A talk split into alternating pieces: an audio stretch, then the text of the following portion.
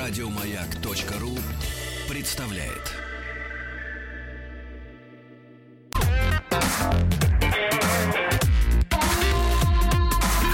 Сергей Стилавин и его друзья. На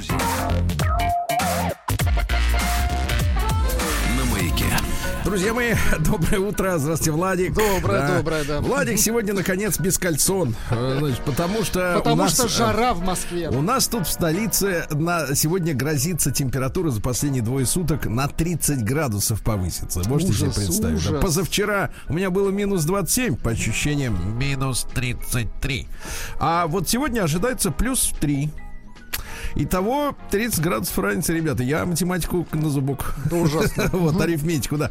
Владик, ну что же, допрыгалась наша с вами подруженция. Да, да. Наташа присылает мне сегодня сообщение. Сергей Валерьевич, не успеваю, я в полиции. Нет, нет, нет, началось с того, что Владику поступил звонок. Владик, не мог бы ты ответить нашим партнерам, друзьям, взять трубочку, потому что меня нет, я в полиции. Наташа. Здравствуй, девочка. Допрыгалась, да? Значит, Наташа, я ведь, я ведь, знаешь, вот по подборке твоих песен уже месяц назад как срисовал, что вот этим все кончится. Понимаешь? Это ж понятно. Когда человек вот это либертанго, все дела. Вот, вы знаете, я даже в субботу сидела, слушала, и когда вы сказали, что я всегда приношу полную бадью, у меня Бодягу. внутри, да, внутри, Да, вот внутри. А тебя сегодня Что-то- разжалось. Сегодня в полиции разжали тебе сердце. За что тебя взяли, девочка?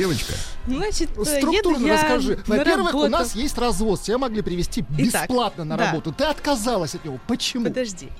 Да, на, значит, на радио Маяк есть развоз, который с Ну. утра тебя на удобной машине приезжает под ворота, отвозит. И? Но самое позднее время, которое они могут это сделать, это 5.30. Это очень рано. Это очень рано. А я могу... Для тебя рано или, или для них? Для меня. Для меня. Для них это самое крайнее время. Это Так, сколько, сколько минут ты выигрываешь? Сна. Погоди, сколько ты выигрываешь сна от того, что ты пошла в автобус? В обычный. 20 минут полноценного 20 минут сна для тебя сна. это важно? Конечно, важно. Ай, Господи. Слушайте, Ну а вот. почему женщины... Ну Погоди, вообще 20 смотри, Владик. для вас важны. Минуточку, ну, погоди, честно, погоди. ну. Не-не-не-не, давайте вот с этого начнем. Слушайте, значит, Наташе нет еще и 25 лет, правильно? Нет. Правильно. Как вот у женщины начинается эта истерия насчет утекающего жи- времени молодости? Что 20 минут имеет значение, вот скажи, мне, пожалуйста. Причем тут время молодости, это Да время потому что вы сна. все дорожите своим, твоей, своей молодостью, а потом говорите, я на тебя лучшие годы угрожаю». Ну, Сергей Валерьевич, получается, что я на вас трачу свои лучшие годы. А вот сейчас было красиво. Красиво. Красиво, да. Но сейчас, сегодня ты подарил свою молодость офицерам, насколько я понимаю. Итак, ты, значит, вместо того, чтобы поехать позитив. Бесплатно и с кайфом, значит, отправилась на общественном транспорте, сокра- сохранив тоже 20 минут дрыхла. Значит, да. Значит, теперь что произошло в автобусе? Итак, я ехала в автобусе. У меня в руках была карта э, тройка. Я собиралась заплатить за проезд при выходе. А надо платить правильно при входе. Вот, у меня была приспущена маска. К сожалению, к сожалению. Что значит приспущена? Потому что карта тройка ее не узнавала. Она была, погодите, Натальей, что ли, она была? Нет, не настолько приспущена, не так сильно. Она Или как была- повязка на бедре уже?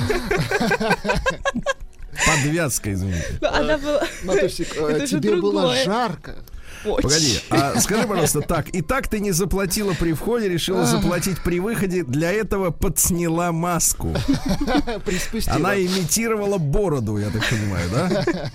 Конечно, Ну, и дальше? Ну и вот, значит, а, следующая остановка улица Правда, я веселая, уже Так. на любимую работу, к Сергею Валерьевичу любимому, собираюсь выходить из автобуса, и тут мне навстречу два сотрудника говорят, здрасте, предъявите вашу, значит, тройку. А до этого-то ездила на развозе, они смотрят по тройке, там последний платеж в июле. Они говорят, ай-яй-яй-яй-яй, вы полгода ездите бесплатно, еще и без маски.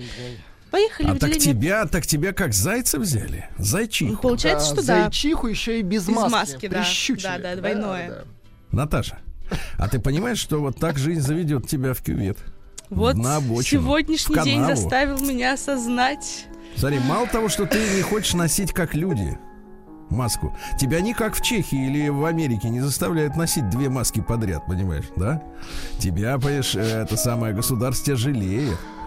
Вот, просит при входе оплатить. А ведь ты скажи честно, ты же не собиралась как прокатывать карту. Не, не, собиралась. Я даже вчера ее пополнила ради этого. То есть, вот Ну зачем ее собиралась. катать, если уже выходишь? Вот ты Почему нам объясни идиотам. Что Да за нет, да, да дело же даже не в том, что, ну, ты как бы... Зачем ты не прокатала при входе, При входе. Действительно. Ты бы сразу бы Карту узнала, что смысла нет Хорошо, ладно, у меня была онлайн-игра в телефоне, поэтому я не могла Какая? прокатить Давайте карту. начнем. О, это хорошо.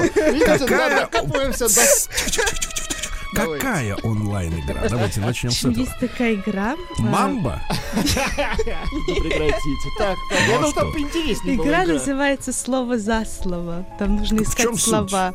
Нужно искать слова, там такая есть э, как бы квадратики, где-то 5 на 5, и там нужно слова соединять. Вот, и у меня Так вот шла почему ты игра. не хочешь спать, э, значит, хочешь спать лишние На 20 минут меньше из-за этой игры. Разумеется, только из нее. Наташа. Нет, самое интересное началось дальше, на самом деле. Так, дальше. Самое интересное дальше. Вот. Они говорят, значит, давайте Это уже паспорт. было интересно. Не, подождите, там самый, самый Ну, сок дальше, самое, самый жир. сок. Вот, значит, а, давайте паспорт. Я говорю, нет паспорта, потому что... э, Потому что... Потому что нет. А где твой А где паспорт? твой паспорт? Дома. А где твой ветпаспорт? Нет. Я, я не животное. А вот по повадкам, по повадкам очень даже городское животное, Наташа. Городское, да. Так, ну и скажи, Ну что, вот. потащили тебя в кутузку, Пот- так? Потащили меня, значит, белорусское отделение полиции. Молодцы, полицию. ребята, хорошо, Подождите. офицеры сработали, взяли Да. гадину, так.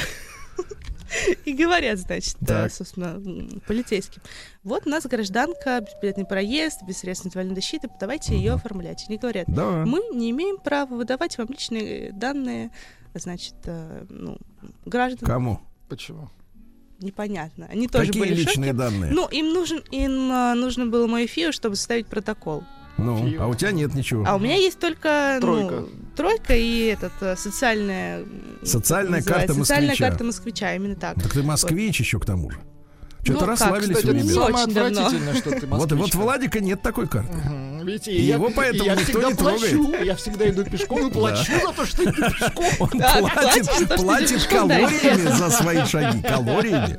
Так вот, Наташа, значит, детка, сколько тебя, сколько оформляли-то тебя? Вот, подождите, меня не оформили в итоге, потому что, значит, Ну, у нас, конечно, сказали... есть еще три с половиной часа, но хотелось Нет, ну, бы интересно, ужаться. Да, да, все, все, все, заканчиваем. Значит, им сказали, что они данные не могут предоставить, они вызвали наряд, наряд не приезжал, через 20 минут мучения они сказали, ладно, идите, я обняла, значит, сотрудника, то, что он добрый, и села в такси, поехала сюда к вам, отправила вам Села в новости. такси, то есть бабки вообще и на такси есть, да?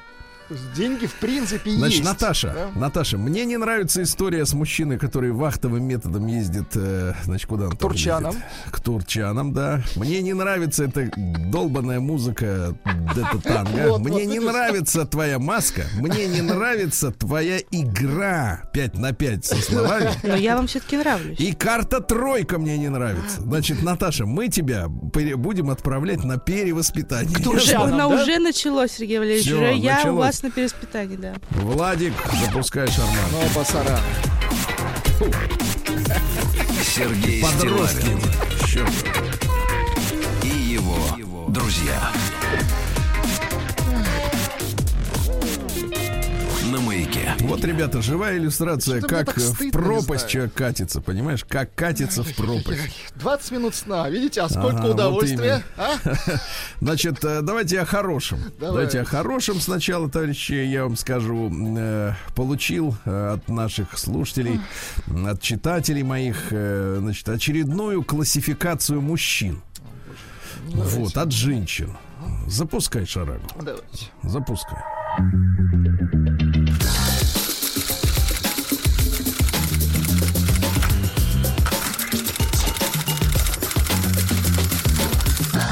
Приемная нос. Народный омбудсмен Сергунец. Ну что же, э, друзья мои, получил э, действительно скан э, объявления женщины, которая классифицирует мужчин. Ну, очередная, очередные рейтинги подоспели, понимаешь, да? На фотографии, на фотографии рядом с этим списком, который и- и иллюстрирует автора письма, сидит, представьте себе, Владик, а, значит, девушка с каштановыми длинными волосами э, в цвета лосося. Э, Значит, ну это то ли пиджачок, то ли еще что-то в этом роде. И со спущенными до бедер портками. Мгм, Цвет лосося А штаны каштановые спущены на, на бедра. Ну, игриво достаточно, да. Сидит, значит, с голыми бедрами, да, сидит. Значит, личика, ну давайте, таких вы называете симпатичная мордашка. Но поверьте мне, Владик, проверьте на слово, увидел, через пять минут не можешь вспомнить, значит, как человек выглядит, потому что, ну, никаких таких ярких особенностей нет. Из особенностей молодость.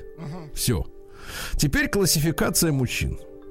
Лично я делю мужчин на следующие категории. А 100. Шутка. Нет, делим на 100 это железное правило, которое помогает вообще преодолеть любую, любую невзгоду. Так. Первое. Менее 15 тысяч рублей в месяц бомж. Логично. От пи-. Что значит логично? Нет, я как Владик? бы ее ставлю на ее место. Ну, да, для них Нет, это не надо логично. ставить, Для- ей портки надо надеть Хорошо, сначала, хорошо, потом хорошо. ставить. Для нее это логично. Хорошо. От 15 до 30 тысяч рублей нищеброд. От 30 до 70 бедняк. От 70 до 150 тысяч рублей в месяц ниже среднего. От 150 до 300 средний, не богатый, не бедный. От 300 до миллиона вы- Так. выше среднего. И, наконец, более 1 миллиона рублей в месяц достойный моего внимания. И ты вот знаешь, вот, ну вот смотришь на мордашку на эту, да, такую, э, такая пухленькая, ну не знаю. Мгм. знаешь, такой полуребенок, полуженщина, полу, как, да, да, вот, со, шпу- со спущенными, опять же, портками. Вот, может, она в туалете сидит, я не знаю, фотография, фотография достаточно странная, но, э, значит, ты и думаешь, а что, так инфляция скакнула, что ли? Слушайте, что просто случилось в кто ее мире? научил вот этому вот социальному фашизму, по сути. Да, вот что Кто случилось в мире? идеи? Кто Да, что- это- И я, ты понимаешь, и я, ты понимаешь, начал э, даже как-то более снисходительно относиться к современным подросткам. Ну, Подросток, подросток, я считаю, это сегодня уже до 25 включительно. Вот, которым, как им непросто, понимаешь? Как им непросто. Если м, раньше, значит, да давайте так, по-стариковски, в наше время. Если в наше время, в принципе, ну, не обращали девушек, девушки внимания на кого? Ну, на прыщавых, на уродов вроде нас с вами, да? На каких-нибудь там этих э, зубрил или прочих, так сказать, элементов. На То есть они ботанов, типа, да. выбирали браваду, например, и, конечно, симпатичных на, на лицо. То сегодня, в принципе, уже речь не идет о том, что у человека как-то как он может себя социально выделить, да? Единственное мерило это сколько капает ему на карту и не на карту тройка в месяц. То есть официальная И- проституция, по сути. Не-не, ну проституция это понятное дело. А вот как парням-то непросто. Вот молодой мальчишка, да, там 20 лет, он где-то Он же может учится. влюбиться. Он живет, да влю- влюбиться, понимаешь, проблема-то вот в чем. Влюбиться-то можно в единственную. А когда, так сказать, личика одно на всех, на миллионы, знаешь, и вот оно стандартное абсолютно, и ничем не выделяется из моря других таких же приживал, то я представляю, как 20-летнему парню, который и так, например, живет на содержании у родителей, да, которые платят за него, э, там, вот, за учебу, э, кормят его, одевают его, а тут ему вот такая краля выкатывает, говорит, а ты вот, говорит, вообще никто. И это, конечно, проблема, мне кажется, государственного масштаба, товарищи. Государственного. Вопрос этот надо ставить на самом высоком уровне. Развращенность э, молодого поколения деньгами и не, не, неуемными аппетитами при полном отсутствии, э, так сказать, какой-то уникальности и способностей, это э, страх, понимаете? Прием Отвратительно. корреспонденции круглосуточно. Адрес стилавинсобакабк.ру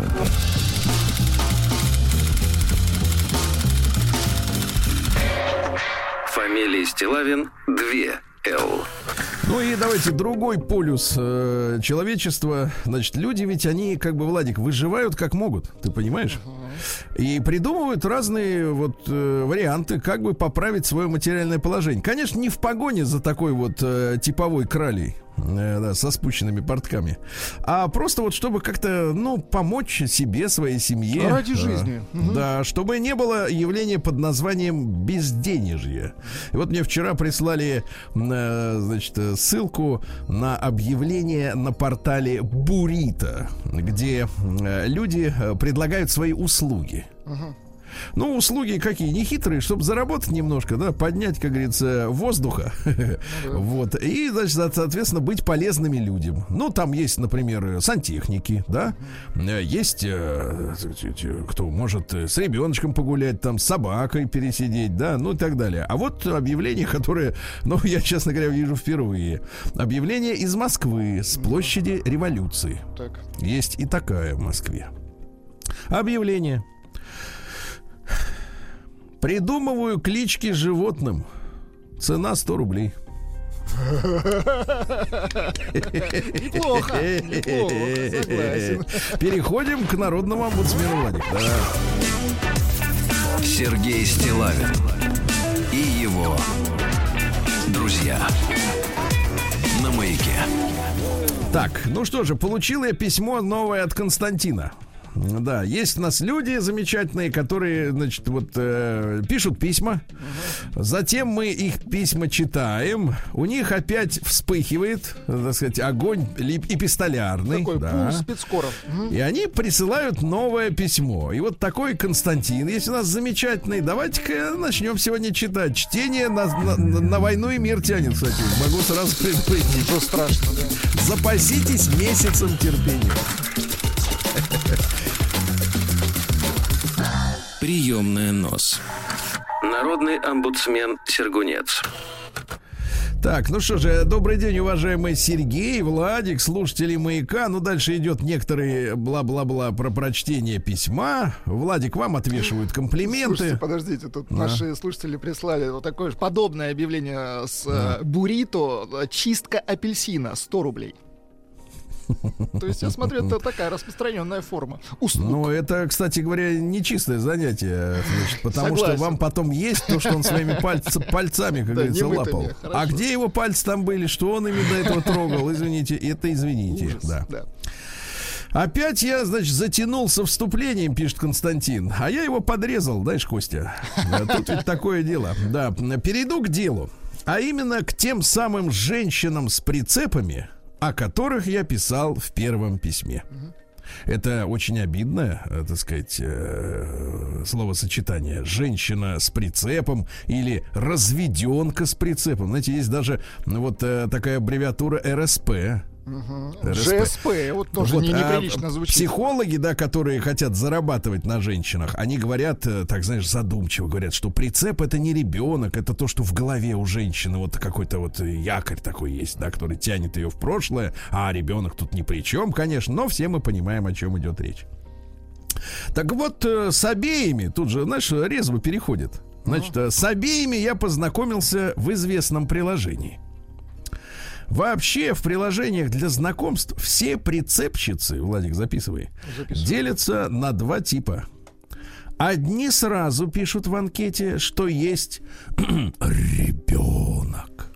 Чтобы сразу отсеивать тех, кого этот факт отпугнет. А другие стыдливо умалчивают о наличии ребенка, боясь отпугнуть потенциальных женихов и надеясь сперва заинтересовать мужчину, очаровать, околдовать, рассчитывая, что, узнав впоследствии о таком незначительном нюансе, как ребеночек от другого мужчины, поклонник не сбежит. Вообще, мне кажется, вот отношение мужчин и женщин напоминает охоту, да? Наверное, побоится выглядеть некрасиво. Интересно, человек, который вот бежит во время атаки в тыл, он э, боится выглядеть некрасиво. Сомневаюсь. Он боится НКВДшника, но вот э, некрасиво ему уже полностью по барабану. Но вернемся к личному опыту. Первую женщину звали Жанна. Очень красиво. Это мне имя, кстати, обязывает. В описании к анкете она честно указала о наличии ребенка. Прежде я подобных знакомств избегал, но в этот раз решил просто из любопытства, смотри, за, не- а как вот не заиграться с ребеночком-то, а? Из любопытства попробовать, каково это встречаться с такой особой. Первая наша встреча состоялась в самый разгар изоляции весной 2020 года, то есть где, когда должны были все по комнатам сидеть, чуть камеры не сказал. Вот мы Вы обычно встретились, говорите по шконкам. Так, Да. продолжаем. мы встретились и пошли гулять в лесопарк. Ай-яй-яй, на самом интересном месте. Да, да, да, естественно, дядя Сережа знает, где прищучить. Притормозите. День дяди Бастилии пустую прошел. 80 лет со дня рождения. Ух ты, а ей уж 80.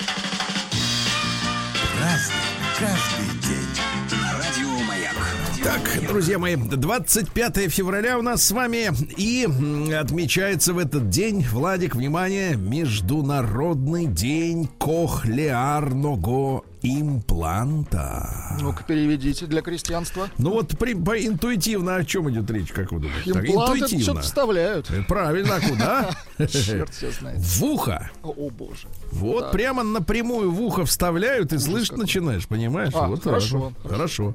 День рождения револьвера. Тоже вещь полезная иногда бывает. Иногда, да. да. вообще, мне кажется, и нет бесполезных Когда он в ситуаций. наших руках, да. Им можно и орех колоть, и, в принципе, и все, да. День цифрового обучения. Это вот надо подумать. День цифрового обучения. Это хочется, конечно, без людей. Хочется, хочется, конечно, живого человечка, так сказать, вот так вот. да. А, День тишины сегодня. Вот. По этому поводу я просто могу нажать кнопку. Давайте я музыку уберу. Да, и свет, свет выключай, там все Нет, ну выходит. свет никто не заметит. Прекрасно. А щелчок услышит. Да. Дальше. День составления географических карт несуществующих земель. Это вот зачем? Это точно какие-то. Да. А, кстати, вы видели географические карты Антарктиды? Составленные еще в середине, в средние века. Там очень четкая, значит, э, линия э, побережья, да, вот, которая сейчас скрыта льдами, и, соответственно, ее невозможно без приборов специальных э, вообще увидеть. А карта есть. Ну, климат, А? Как климат объясните? другой был. Климат, другой. Климат да, другой, да, да. А ага, вы знаете, что в районе Байкала обезьяны шимпанзы жили, а? Куда они там Куда подевались? они? Они уже все на дне. Так надо их оттуда достать, да спросить, куда вы. Дальше, дальше. День под названием «Давайте есть все правильно». Началось. Ну, раньше бы нам сказали как, вот в былые нормальные времена, сказали бы так, значит, э, надо жевать долго, да? А сейчас они, знаешь, что нам скажут? Надо питаться осознанно. Осознанно, понимаешь, вот это вот слово, мне кажется, враг мужчин номер один в этом году. Раньше было, а, было слово ответственный, но с ним как бы вроде по- повоевали, а вот теперь осознанность, которая касается всего, что происходит. А вот когда они дадут, дойдут до осознанных сновидений, мне кажется, вот на этом будет и крышка. Да, дальше в Британии отмечается День хлебных тостов. Владик, я искренне скучаю по тому времени. А вы я был заходите в гости, заходите. у вас в гостях, и вы шарили для меня эти прекрасные тосты. Потом туда сверху э, сырок, колбаску. М, Да можно хорошо. там по-разному, по-разному. Ну, ну, Я, я по-всякому упражнялся. А, День прекрасного рагу под названием чили кон карне. А, значит, э, но это имеется в виду карне, это мясо, это э, латиноамериканское блюдо, мексиканское, действительно вкуснейшее, друзья мои. Там отваривается рис, очень острый соус делается, да, фасоль и вот мясо отжаренное с перцами чили, огненное, просто прекрасно, да. Сегодня, Владик, наш с вами день. День открытия спирта. Вот, хорошо. Это для того, чтобы наружно применять, естественно, я об этом говорю. То есть раны про- Понимаем, протирать, да, конечно. там э, контакты, контакты протирать, да. Ну и сегодня Алексей Рыбный начинает таять снег по русскому календарю. Слушайте, а по-моему, природа-то входит обратно в русский календарь, да? Сегодня вот э, плюс 3 будет у нас. Начинает таять снег, поэтому хорошо ловится рыбка. Владик, внимание. Соответственно, готовили рыбные блюда. Вас не отталкивает вот запах тины э, вот от речной Слушайте, рыбы? ну вот речной я не очень, а морская иногда очень хорошо заходит. Избаловали вас там а? в сачах ваших, да. а? да. Так вот, э, главным из этих блюд рыбных были растягай. Э, значит, от слова растягивать. Растягай подавали к рыбному бульончику, понимаешь, да? А во время еды его иногда заливали, бульончик-то, прям внутрь пирожка, представляешь? А, дырочку делали, туда, значит, растягивали и заливали. А Также в этот день выносили на мороз семя. Ну, вот, чтоб был выносили.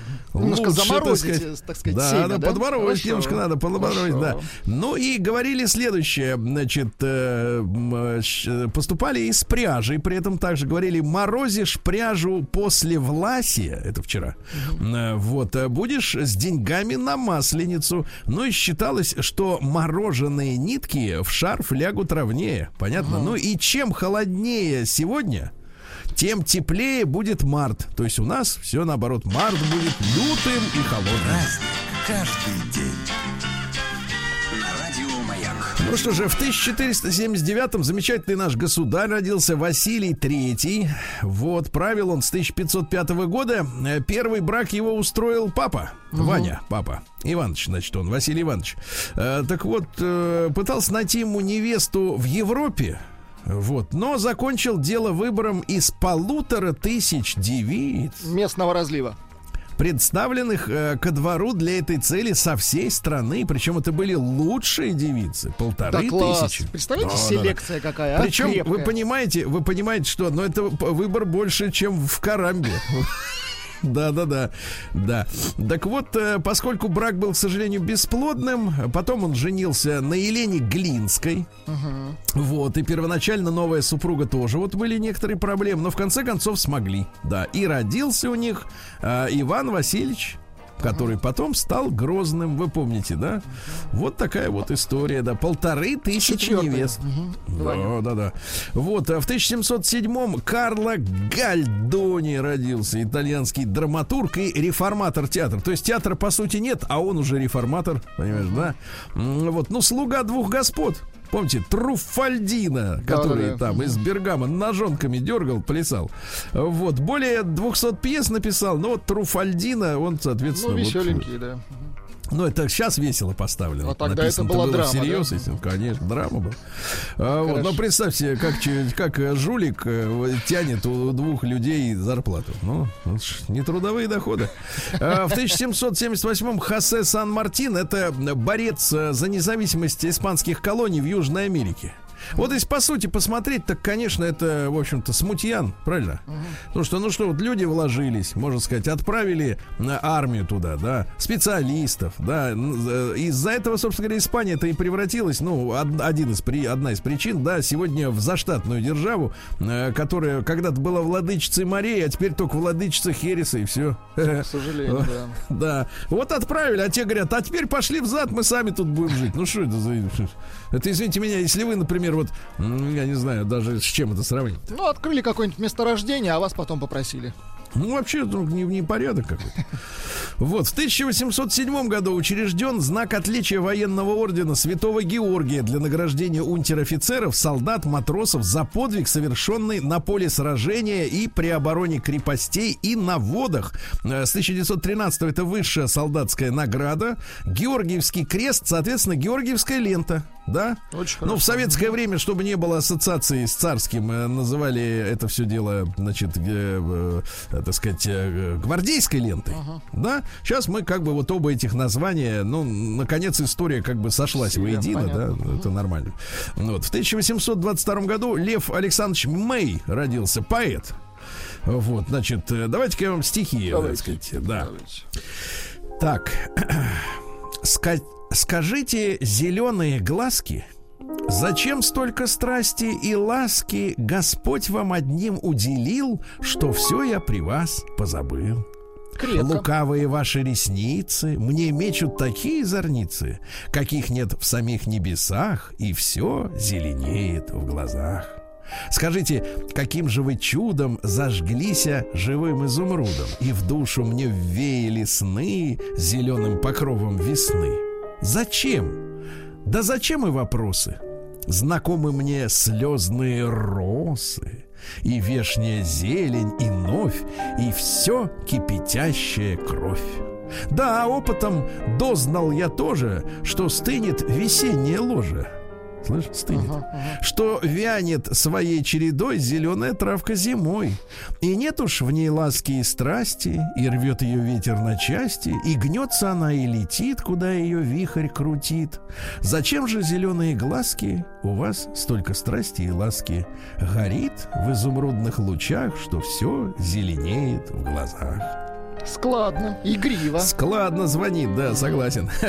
В 1836-м Сэмюэль Кольт получил патент на шестизарядный револьвер, Вот, и в первые 10 лет фирма, которая его производила, с большим трудом избежала банкротства, потому что люди не доверяли, люди хотели сами заряжать пулю, да, э, с гарантией. А тут думают, ну какой-то там барабан, что это он там а будет крутиться. ну понятно. Да, а потом доставая оттуда их там, оттуда гильзы-то, да.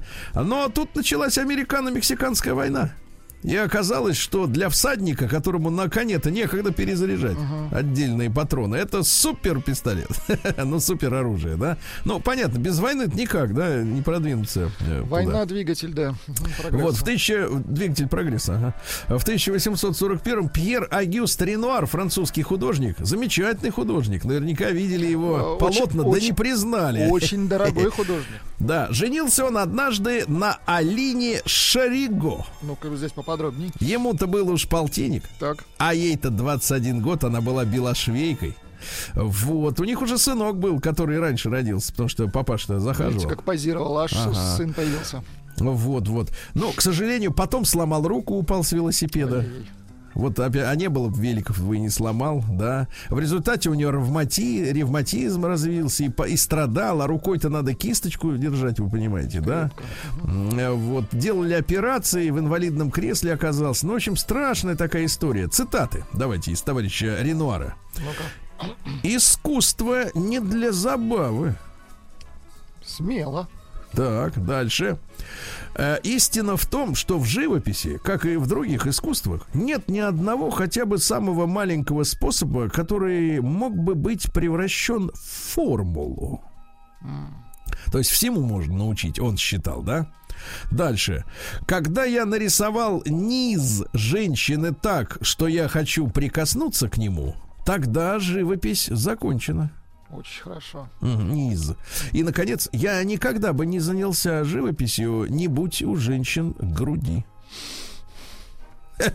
Однако, да.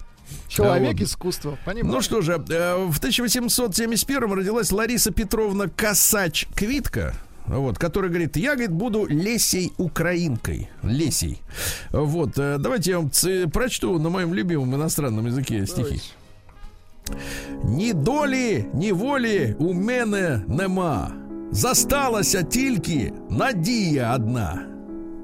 Красиво. Или, например, Ну-ка. була в мами доня, любка чер... чорна брива, розумна, гарна та нетерпеліва. О. Була, это документ. Була это по башке бац-бац и мимо. Булава называется. И ракет хорошая, да. В 1881-м Алексей Иванович Рыков родился, второй председатель Совнаркома. Родился в семье крестьянина-переселенца. Понимаете, да? Вот. Ну а потом что? Потом революционером стал. Э, И знаете, при- почему стал революционером? Ну-ка. Из-за четверки, э, значит, э, за поведение в аттестате. Вот они все обиженные, понимаете? Да, да, да. А потом стал большевиком, наркомом внутренних дел в первом советском правительстве. И, кстати, 10 ноября подписал постановление о создании милиции. И эта дата до сих пор у нас есть 10 ноября, понимаете? Ну а потом 38 год. Ай-яй-яй. Ну, я все припомнили. И, и милицию тоже. Ага. День дяди Бастилии пустую прошел. 80 лет со дня рождения. Ух ты, а ей уж 80. Разный, каждый день. На радио Маяк. Радио Друзья мои, сегодня 25 февраля. В 1912 году родился замечательный актер, народный артист Советского Союза Всеволод Васильевич Санаев. Помните? Конечно. Мощный мужчина. Помните? Это ж Да, про, да. про него Плинтус. Плинтус, да, про дедушку. Да, да. В 1914 году Аркадий Ильич Островский, композитор, один из самых популярных авторов 60-х. Ну, Ну-ка. давайте, какие названия? Комсомольцы, беспокойные сердца. Хорошо. Пусть всегда будет Подождите, у нас есть солнце. оригинал.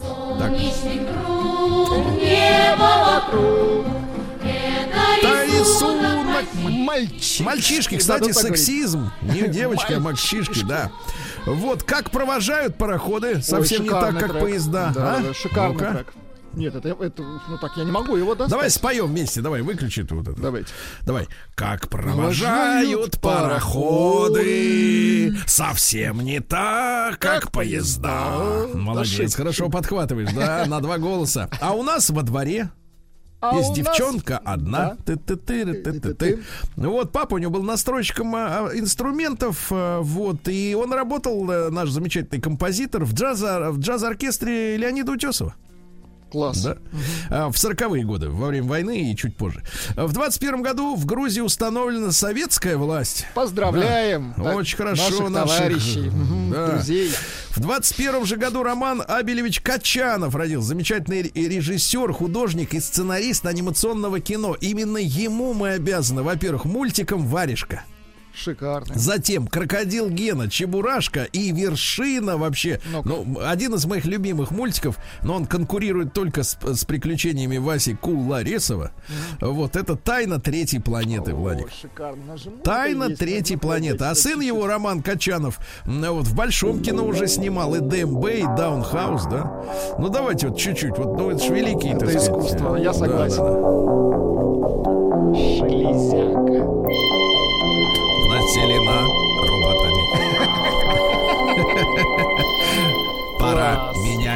Масло. Да. Ну что же, так вот, э, сегодня у нас, э, что же, в 32 году Гитлеру, выдвинувшему свою кандидатуру в президенты, предоставлено германское гражданство. Я, наверное, напомню главную шутку австрийцев. Они говорят, мы весь мир убедили, что Моцарт э, австриец, а Гитлер, а, Гитлер немец. немец, да, прекрасно. И до сих пор. Ну, тур- В сорок третьем году Джордж Харрисон родился. Этот, который волосатый. Да, да, да.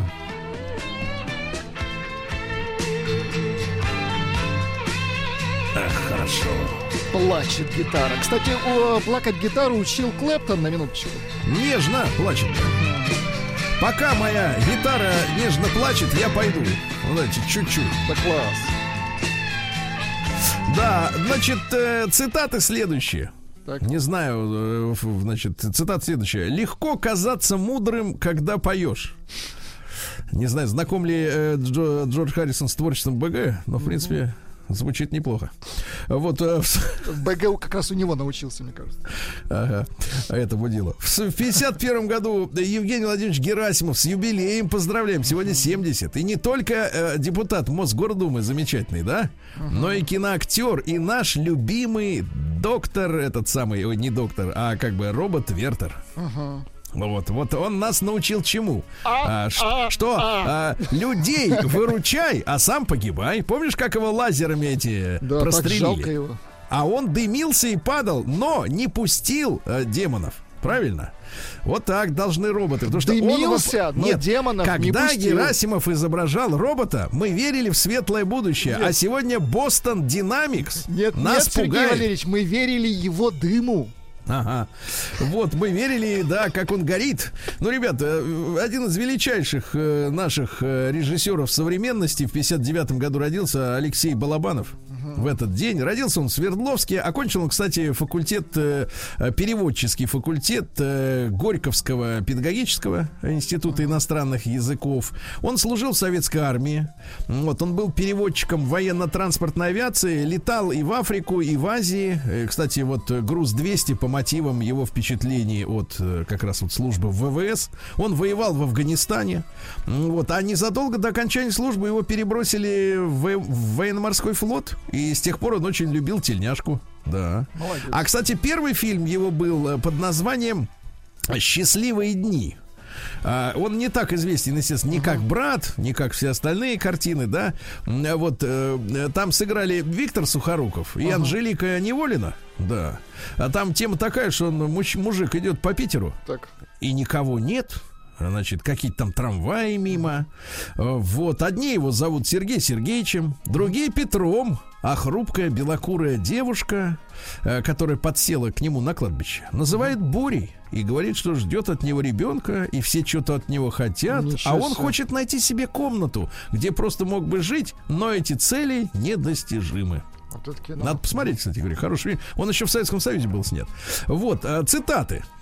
От окружающего мира я спасаюсь у себя в комнате, сажусь и занимаюсь своими делами. Дома меня почти никто не трогает. Дома меня уже все знают. Умница. И, наконец, вот моя любимая. Я не считаю кино искусством. Искусство это когда человек что-то делает один. Художник создает искусство, писатель создает искусство. Но когда ты зависишь от 50 человек, какое это к черту искусство? Слушайте, но он прав. Действительно, там же команда целая. Ну, конечно, и, и сгадить ведь И можно на можно, каждом можно, этапе. действительно, можно испортить там просто один какой-то элемент, все испортить. Да, монтажер что-то не так приклеит, и все. Согласен.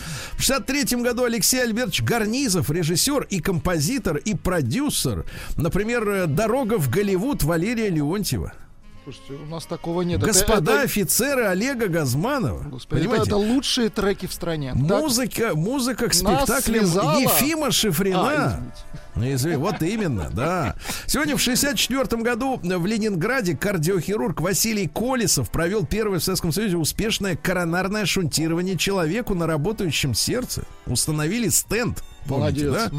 Вот. э, Егор Станиславович Пазенко, замечательный актер, в 72 году родился. Он очень э, убедительно играет бандитов. Да и не только, кстати, а Ну, актер-то глубины. дарование, дарование. Дарование Бандитов глубокое, но используют, играть. вот да. Ну и, ребят, в 92 году сегодня в результате э, аварии э, погиб Виктор Резников, замечательный э, советский, прежде всего, композитор и поэт-песенник, да. Есть у нас? музыка? Например. Да, вели- великий мужчина, Много да, замечательный, обаятельный да-да-да. человек. Да, жалко. Так, такой вот день сегодня. Сергей Стилавин и его друзья. На маяке. Товарищи, как вы знаете, в Москве за полтора дня э, температура э, повысилась э, с минус 27 э, до плюс 3 сегодня у нас ожидается. Класс, да? А в Омске все по-честному. Сейчас минус 24, а к ночи минус 30. Вот Поздравляем. вот. Да,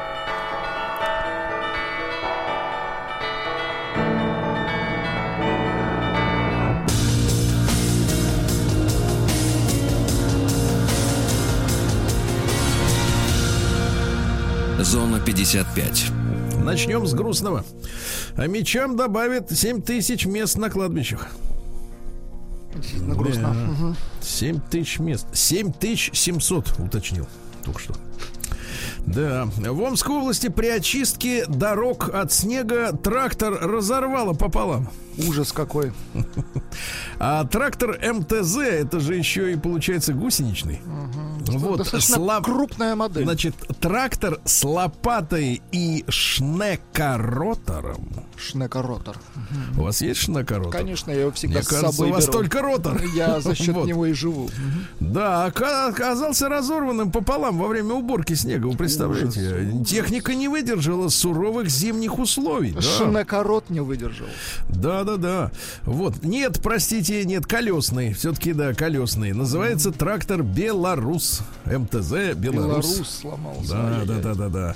Вот э, у тракторов 2007 года выпуска, представляешь, не старый трактор. Так обычно я вижу, так ст- старички пашут иногда. Э, Во время работы разошлись кабина и передний мост. То есть он и все.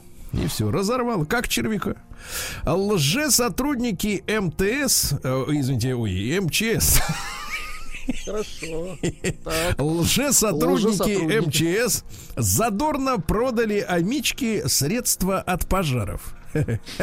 Как говорится, употреблять внутри, так сказать, внутривенно. Ага. Значит, за 7 тысяч рублей. Какие Вот, 81-летней бабули. Вы представляете, мерзавцы, а? Так вот, а вечером к ней домой пришли двое незнакомцев. Они говорят, мы из пожнадзора. Они так и говорят, мы лже-МЧСники. Да, те Она говорит, осмотрели... что вам? Нам вот, чтоб вы купили за 7. Она говорит, хорошо, давайте, беру. Значит, осмотрели газовое оборудование и продали коробку за 7 тысяч, э, которая на самом деле стоит в пятеро дешевле. Понятно. А в Омске, ну это, так сказать, как это называется, наценка. А, наценка, доставка надо. А в Омске мусорки не хватает... А, извините, в, в Омске мусорки из-за нехватка места увезли на кладбище. Говорят, там места полно. Там будет теперь стоять мусорка. Туда идите все. А Мич хорошо выпил на мужской праздник, а затем залез в чужой офис. Да. Перебрал. А, со- соседство с питейным заведением на улице Ленина сыграло злую шутку. Пьяный молодой человек разбил запасную дверь, проник в офис. Вот, 20-летний, значит, вот балбес. Чучело, да? да. Ну Вот, э, в 5.30 утра, а, вот, выехавшие на место росгвардейцы обнаружили разбитый стеклопакет и пьяного незнакомца с порезанными руками. Руками стекло ломал. Действительно, чучело. Мгм. Они вызвали полицию, и, вернее, нет, не полицию, сотрудников офиса. В ходе опроса задержанный рассказал, что выпивал в одном из заведений на первом этаже здания. Там он поссорился с другими посетителями. Убегая, молодой человек попытался смыться в чужом офисе. Ранее судим не был, а теперь был. В Омске предложили изменить дизайн мусорных площадок. А, Дело в том, что мусорные площадки за год подорожали на треть, а крепче-то не стали. Вот, э, представляете, при этом э, в районах их оборудуют, ну, в области за 25 тысяч рублей, то есть- а в Омске за То есть 170. они станут дизайнерскими такими площадками. То есть надо еще накинуть тогда, мне кажется. да. Мне кажется, в миллион уложиться можно. Да можно и в два, в принципе. Но это есть постараться. А омские маршрутчики не хотят э, делиться теплом с пассажирами, направляют э, пушку Тепло тепловую только на себя. Да. Отвратительно. Зачастую печек нет, а пушка греет прямо вот зад э, водителя. Понимаешь, Такой едет и сделать- говорит, бей в меня, пушка. Да-да-да. Прямо вот э, за- закрывает амбразуру, да. В Омске предложили менять сознание людей для благоустройства частного сектора. Так, хорошо. Погодите, оцифровывать, что ли? Я не понимаю. Это ты глобалисты, что ли, добрались? Да, значит, сознание, да? Ну, Хорошо. Прекрасно. Интересно, получится ли Амичи изменить сознание? Потому что обычно не получалось. Вот сколько, сколько Нет, раз получалось, пробовали. потом просто приходилось лечиться. А житель Омской области перевернулся на снегоходе, получил травмы. Вот видите, какая Ой-ой-ой. опасная штука. Очень опасная, да. А в Омске осудили мужчину, который играл в кошки-мышки с дачниками. Вот, Амич хотел обокрасть дом, но попался. Тогда он попытался убежать и на протяжении 15 минут эффектно сматывался. Но при очередном неудачном прыжке подвернул ногу, и тогда уж его и взяли тепленького, подвернутого, да? Ну и, наконец, давайте пару сообщений. Во-первых, э, в Омской области за кражу в кафе сумочки грозит 6 лет тюряги. За сумочку. Девушка оказалась в заведении с незнакомыми собутыльниками. А скажите, а зачем вот 24-летняя девушка пьет э, с кем попало? Мне кажется, это скука. Вот, Пожизненная скука. Да, заявила, что у нее пропала сумочка, где была банковская карта, сотовый телефон Где была банка стоимостью. сгущенки. Так, Да. Вот. э, Девушка отдыхала м, в кафе. Красиво Да. Спустя какое-то время пришли люди, личности которых ей были неизвестны. Э, Люди ушли, а сумка пропала. Ну и, наконец, э, какое-то сообщение странное, смотрите. Ну-ка. Депутата-спортсмена из Омского района Так. заподозрили в том, что он бьет стекла в подъезде. Давайте скажем честно. Это что такое? Чуть что, сразу депутат виноват, а? конечно. Это не Вот может быть. именно. Не может. Да не может быть такого, чтоб депутат. Сергей. Стилавин и его друзья на маяке. Так, ну давайте с хорошего давайте теперь начнем, да? В Ленинградской области спасли брошенного хозяйкой тигрового питончика. Молодцы. Хозяйка смылась из квартиры, оставив питона внутри. Вот, с декабря 2020 года местные жители его подкармливали. Ну, кто мышь притащит, кто колбасу. Вот. э, Кто ну, а теперь баклажан. он вот на карантине питончик находится, да. Видите как? А ведь мы в ответе за тех, кого прикормили. Да. За каждую змею мы в ответе, Сергей Валерьевич. За каждую жабу, да. Значит, да. в марте в Москве откроется музей истории литературы 20 века. Хорошо. Вот. Откроется. Значит, во-первых, Главное э, теперь шест- его не закрыть. Самое главное. да, 16 марта, значит, откроется выставка, посвященная 130-летию со дня рождения Осипа Мандельштама. Вот. Интересно, будет ли там материал о том, как э, э, автор сотрудничал, так сказать, э, с правоохранительными органами. Значит, э, Михаилу Булгакову будет выставка, Андрею Платонову, Марине Цветаве. Хорошие выставки, замечательные вот это, да. На Экоцентр Битцевский лес, теперь это экоцентр. Понимаете, не просто лес, а экоцентр. Так, так. А, назвал хозяина леса в 2021 году. Ну, обычно кто хозяин леса? Лев. Волк, Человек. медведь, медведь-человек, хозяин леса, да? Лихой человек. А вот Битцевский, а вот экоцентр-то как-то что-то вот в этом году что-то говорит. Заяц говорит. Как заяц. Вот я тоже удивился. Хозяин леса заяц. Нет, Очень может быть, странно. это фамилия человека, какой-нибудь Иван Нет, Иванович это не фамилия, Заяц. их много. Дальше работник Пулкова. Вот осторожно, ребята, очень важное дополнение, а, очень важное. Значит, э, работник аэропорта Пулково, Петербург, э, вот взглянул на прожекторы самолета Так. вечером. И получил ожог глаз. Представляешь, какой мощный свет. так товарищи, да. А В Курске сеанс пирсинга в местном салоне едва не закончился трагедией для местной девушки, э, которая намеревалась себе сделать прокол в виде родинки, как у Мерлин Монро. Ага, прокол только. В итоге-то начался, началось загноение. Э, Цены девушки Анастасии показались разумными. Разумными это значит э, со скидкой. 70 Вот. рублей. А вот э, всегда, говорит, хотела проколоть себе, как у Монро. Ну Всегда вот. хотела себе прокол. Значит, смотрите, первый пирсинг выпал сразу же, закруточка выпала. Закруточка. Пришла к ним, повторно прокололи, а потом началось загноение. Раздуло лицо так, что мама родная не узнала. А вы видели тут свежее видео-то, где девушка себе вздула губы? У нее они где-то вот толщиной, как мой большой палец, ну сантиметр, наверное, два или дюйм целый. Ну, от души надуло, так? Да, и она плачет на камеру и говорит, я сейчас хотя бы, хотя бы к хирургам хоть что-нибудь сделайте, они сейчас лопнут. Да. А дальше Так жалко гаражная, гаражная амнистия. Вы не думали себе не подкачать? губки? Я, конечно, думал, я подкачаю специально для вас. Да. Гаражная амнистия может заработать с 1 сентября. Понимаете, да? Э, Подождите, вот, то э, есть вы, выпустят из колонии их? Нет, э, из- нет, гаражи. А, гаражи выпустят. Гаражи, Хорошо. гаражи. А, Пандемия вызвала рост обращений за психологической помощью в Москве. Представляешь, что происходит? За прошлый год на номер 051 записывай, Владик. 051, я запомнил. Может, и сейчас прям звонить-то пока я не сейчас занято? наберу, конечно, мне же сейчас Да. делать нечего, сейчас А, буду набирать. а, Поступило 71 тысяча звонков. Это Так. на 30% больше, чем годом раньше. Вы представляете? Причем женщины звонят. Я специально делаю такое э, Вы ударение. на Петю намекаете, так? Да, звонят на, э, в общем-то, втрое чаще, чем мужчины. Представляешь? Втрое чаще. Так 75% женщин. А девочка повторила опасный ролик в- э, из ТикТока и попала на операционный стол. Теперь в Воронеже девятилетняя девочка. Значит, что сделала? Она пыталась сымитировать пирсинг на языке. Без прокола. Э, С помощью магнитных шариков. И проглотила их. 12 магнитных шариков хватило, чтобы оказаться на операционном столе. Да. А теперь о хорошем. Российский атлет Денис Вовк. Денис Вовк. Кто не А. Да. знает этого атлета? Так? Нет, это очень хороший атлет. Он протащил на канате 40-тонный самолет Аэробус А319 попал в книгу рекордов Гиннесса в Пулково, понимаете? Молодец, Да. Вовк.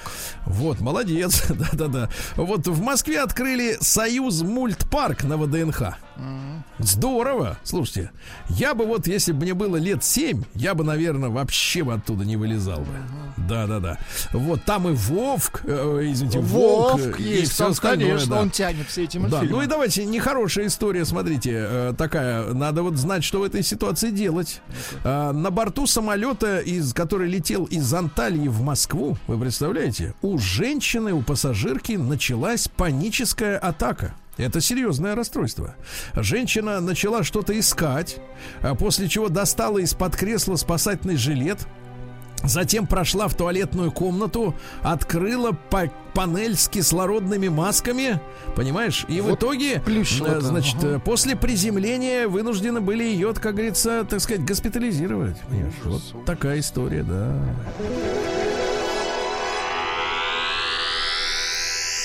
Наука и жизнь. Ну, давайте начнем с прогресса. Ученые вырастили такие микробов на камне с Марса. Молодцы, ну и молодцы. замечательно.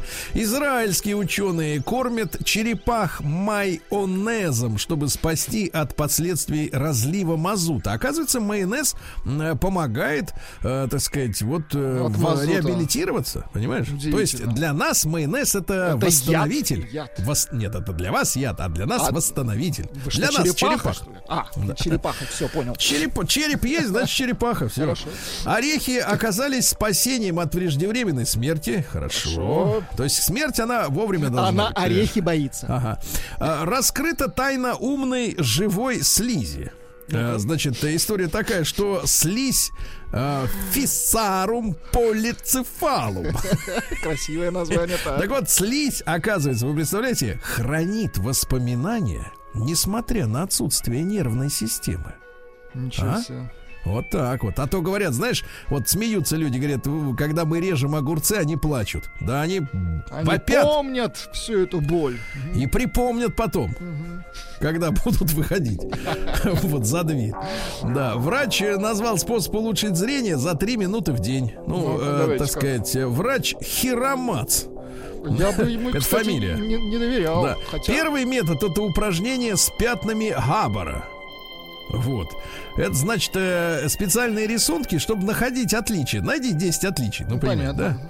да? Ну вот, 3 минуты в день и все. А второй метод это термотерапия. Необходимо взять полотенце, Так, значит, э, нагреть его в кипятке. но не сжигать. Так. Да, и на закрытые веки, как компресс положить и терпеть, пока не остынет. Греть веки. Круто. А третий метод это шпинат. Вот, обязательно надо есть шпинат, да. Дальше, на, на, так сказать, на Камчатке лава метит в океан. Правильно, и туда, и дорога, хорошо. Китайские ученые предложили звуковыми волнами бороться с засухой. Ничего Отлично. Да, психолог рассказала, почему память может обманывать человека. Вот выяснилось, что на третий день после события какого-то а, на со- у 40% другие воспоминания, чем э, на самом деле было все. Да? Представляешь? Себе. Да, 40%, да. Ну и, наконец, давайте первые, э, значит, э, первые в истории пандемии чумы следы, следы э, нашли в Сибири, э, в том числе наш замечательный э, профессор Мандрыка Так. он и зафиксировал, Следы. что, что следы, значит, относятся к четвертому тысячелетию до нашей эры. Слушайте, круто. Поздравляем Мандрику. Новости капитализма. Ну, продолжается идиотия в Америке. В Симпсонах э, в команде, э, значит, э, заменили белого актера, который 30 лет спокойно озвучивал темнокожего Это доктора. Шизофрения какая-то. Да-да-да. 30 лет озвучивал, претензий не было, заменили, Ах. потому что теперь так нельзя. Неправда, понятно. Да. Названы наиболее подверженные алкоголизму профессии. Значит, записывайте. Так. Для женщин злоупотребление алкоголем определили как эм, три с половиной бутылки вина. В день? В неделю, в А. неделю. Для мужчины свыше пяти бутылок вина в неделю. неделю. Так? Так вот, повышенный коэффициент э, э, алкоголизма у уборщиков и менеджеров, у строителей, у помощников в сфере организации отдыха, да, и спорта, у сотрудников баров и водителей грузовиков. А вот реже пьют, смотрите, Ну-ка, давайте, реже пьют, реже других, реже нормы. Да, скажем так, реже стандарта. Э, Священнослужители, врачи, э, дизайнеры, преподаватели вузов а, и разработчики. Представляете? Дизайнеры. Да. Дальше. А, северокорейский беженец вплавь доплыл до Южной Кореи через океан. Руки Да. с ногами крепкие. Вот китайский суд обязал мужика заплатить жене за 5 лет работы по дому. Не помогал жене, теперь с него 570 тысяч рублей в пересчете на наши деньги. Представляешь? Нормально. Ага. Да, Дальше хорошая история. В Канаде реку официально признали личностью. Да молодцы. Но, в принципе, раньше, конечно, и, да и в Японии, например, они считают, что все предметы одушевлены, и камни, там, и Японии, да. деревья. Ну, вот, а река, как бы, оптом вместе с рыбами и дном. Потом да. извинимся перед ре- А, да, в. Пакистане за реку ответишь, да. Значит, в Пакистане появилось подразделение полицейских на роликовых коньках. Хорошо. Франция собирает бабки, чтобы выкупить рукописи маркиза де Сада. Нужно 4,5 миллиона евро. Ну, Да, в Египте чиновница переименовала улицы улицы города в честь мужа и его родни. Умница. Отлично. Ну и что, интересно, давайте. И фермер вынес за шкирку рысь, которая напала на его курятник. Да? Рысь, жалко. Рысь, да. А ну-ка, рысь отсюда.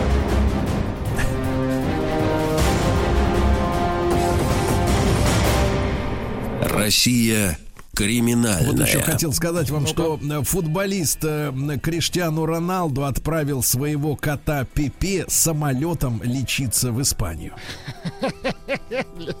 Хорошего полета. Пепе. Хорошо. Ну а теперь наши давайте новости. Во-первых, э, что у нас интересного? Найденную в столичном метро гранату просто выронил пассажир. У вас выпало. У вас граната выпала. Да. Но граната была страйкбольная, то есть она, так сказать... Ну, муляж. Нет, она бабах, но без осколка. Понятно. Да. Э, то есть дальше дебаты книжного клуба во Владикавказе переросли в драку. Люди встретились обсудить новую литературу. Так, Вот, э, кое-кто ушел домой с разбитыми лицами. отвратительно. Да. А в Екатеринбурге мужчина с ножом ограбил пункт выдачи микрозаймов э, в 11 утра. А, а представляешь, а сотрудник э, сфотографировал его со спины, когда тот уже побежал. Ущерб 30 тысяч рублей. В Ярославле автоледи прокатила бывшего мужа на капоте. Он хотел поговорить, а она нет. Он прокатила во всех смыслах. Да, э, супруга внука Геннадия Андреевича нашего вызвала полицию из-за того, что пришел мастер починить э, водопровод. Так. А в сумке у него пистолет лежал. Испугалась девушка. А пистолет был пневматический от собак просто. Ну, да. От собак, да. От домашних собак. Вот. Ну и давайте что-нибудь э, интересного. Э, Подростки отмечали 23 февраля и перебрали с кальяном в Москве. Нескольким стало плохо, стали задыхаться. А чтобы медики э, по- приехали побыстрее, Так. они когда позвонили в 112, говорят, приезжайте быстрее, мы перебрали с наркотиками.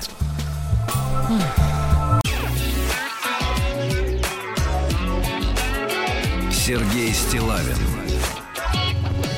и его друзья на маяке. А, Дорогие товарищи, метеозависимые сегодня аккуратно. У нас тут, как говорится, плюс 30 прибавочка температуры Жара разом. нас, Да, да. да, да. Вот, но э, новость, которая впечатлила несколько дней назад, Владик особенно завелся. Э, вот, э, и история пришла, история пришла откуда не ждали, как говорится, Ну-ка. да?